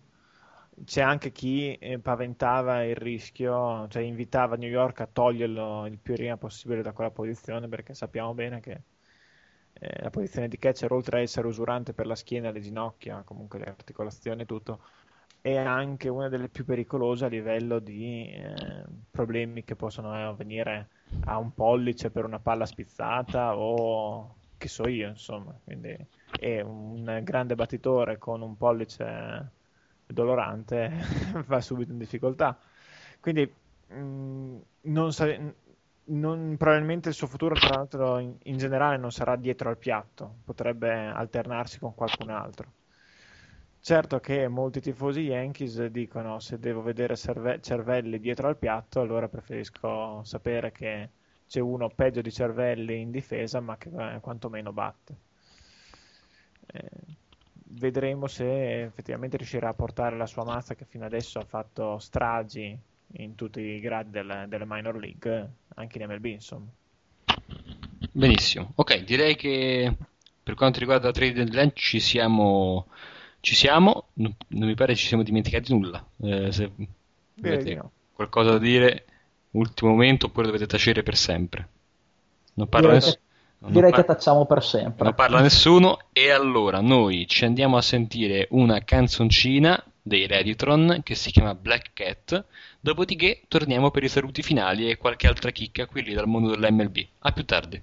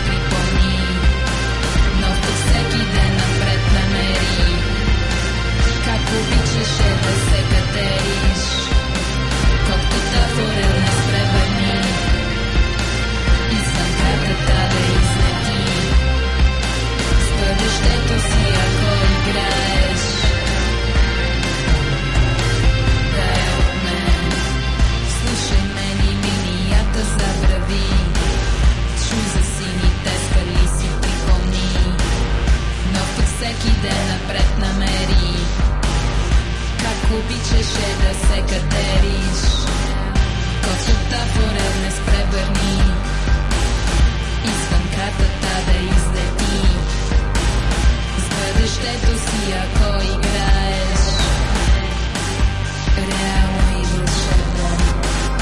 Slušaj meni, ninijata zabravi, čuj za sini teskali си припомни, но в тък всеки ден напред намери, как обичаше да се катериш, котката порел не спревърни, извънката да излети, с бъдещето си ако играеш.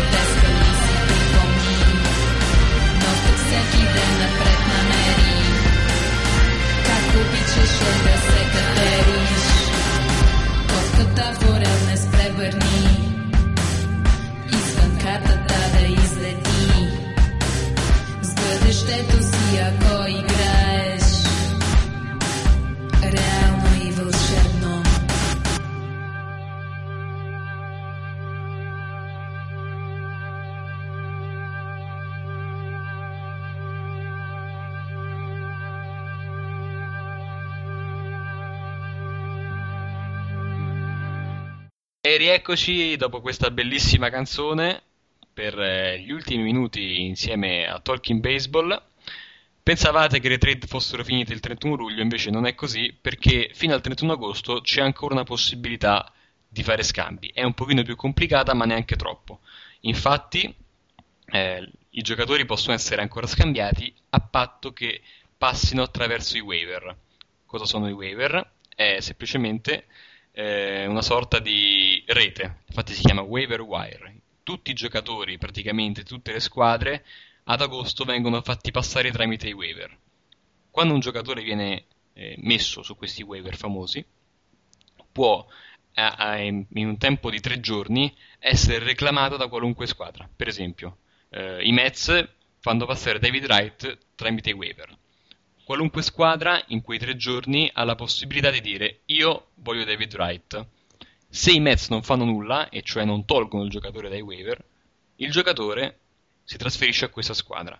Se più di una squadra pone e reclama il giocatore in questione, quella con il record peggiore dell'anno scorso se lo prende. In caso di squadre eh, di più le- di questo in caso di squadre della stessa lega, se sono squadre di leghe diverse, il giocatore va necessariamente al giocatore, alla squadra della stessa lega in cui, a cui appartiene la squadra eh, proprietaria del giocatore originale. Perciò in caso dei Mets sarà favorita una squadra di National League rispetto a, que- a una squadra di American League.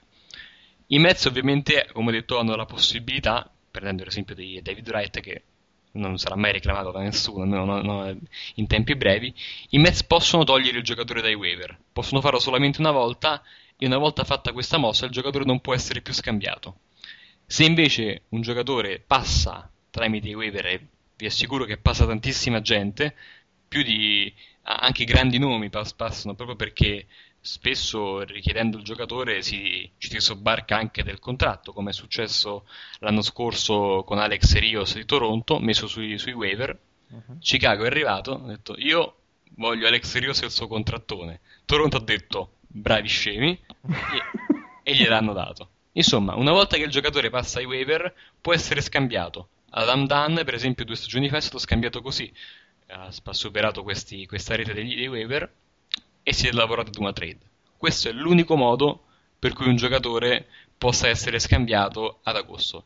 È importante perché il trentuno agosto il mercato chiude definitivamente e gli eventuali roster della post-season possono essere composti solamente da giocatori che il trentuno agosto sono presenti nel roster da venticinque. Quindi eh, anche mi viene da pensare a Jeff Francoeur, l'anno scorso scambiato il trentuno di agosto proprio all'ultimo istante eh, per essere poi messo nel roster da venticinque di Texas e partecipare alle World Series. Quindi. Di contro si può ricordare Cody Ross che sì. fu chiamato nei waiver, eh, fu richiamato da San Francisco da, da San per il solo ah, e unico sì. scopo sì. di eh, non farlo arrivare a San Diego, a cui sarebbe stato molto più utile. Esatto. E poi il risultato è che poi per l'infortunio di un giocatore, eh, adesso mi sfugge il nome, molto più famoso però, Patmore eh, probabilmente, o Rowand, sub- uno dei due. Subito prima comunque delle World Series, Cody Ross fu messo a roster per le World Series e fu dominante in quelle World Series. E...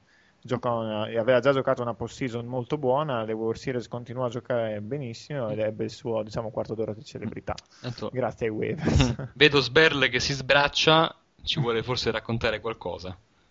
Sì, una notizia prima della chiusura, perché è una notizia positiva direi per tutto il mondo del baseball, in quanto eh, Stephen Strasburg, che tutti sapete che l'anno scorso si è dovuto sottoporre alla Tommy John surgery dopo uno strabiliante esordio in M L B, è sulla via del ritorno, anzi è molto più avanti del, del programma originale. Eh, ha già, è vero. Sì, ha già lanciato eh, oggi, cioè stamattina, poco prima che noi entrassimo in onda, ha lanciato un, eh, una partita simulata con eh, veri battitori appartenenti alla Gulf Coast League, quindi comunque uno dei livelli più bassi delle minor league, uh-huh. e eh, cinquantuno lanci. Partita che sembra essere andata benissimo, i primi report parlano di nessuno in grado di mandare la pallina al di fuori dell'infield e eh, questo fa presupporre che settimana prossima possa addirittura iniziare le rehab start eh, ufficiali nei, nel minor league system, facendo quindi presupporre, con una durata all'incirca di un mese delle rehab start, un arrivo e un ritorno in M L B per settembre. Ora, tutto questo può scatenare polemiche sulla gestione di un patrimonio del baseball, ma per noi la notizia più bella è che Stephen Strasburg c'è, è sano e potrebbe presto tornare a calcare i monti eh, della Major League. Bellissima notizia, sì. Sono... Allora lasciamo Marco a sciogliersi in lacrime dalla gioia, lasciamo, lasciamo questo momento di, di ripresa dopo i duri momenti recenti. E a questo punto vi salutiamo, vi saluta Cristian Bona. Ciao a tutti ragazzi. Vi saluta Marco Barbanera. Ciao ragazzi. Vi saluto io che sono Francesco e niente, ci rivediamo, ci risentiamo tra quindici giorni e adesso sigla.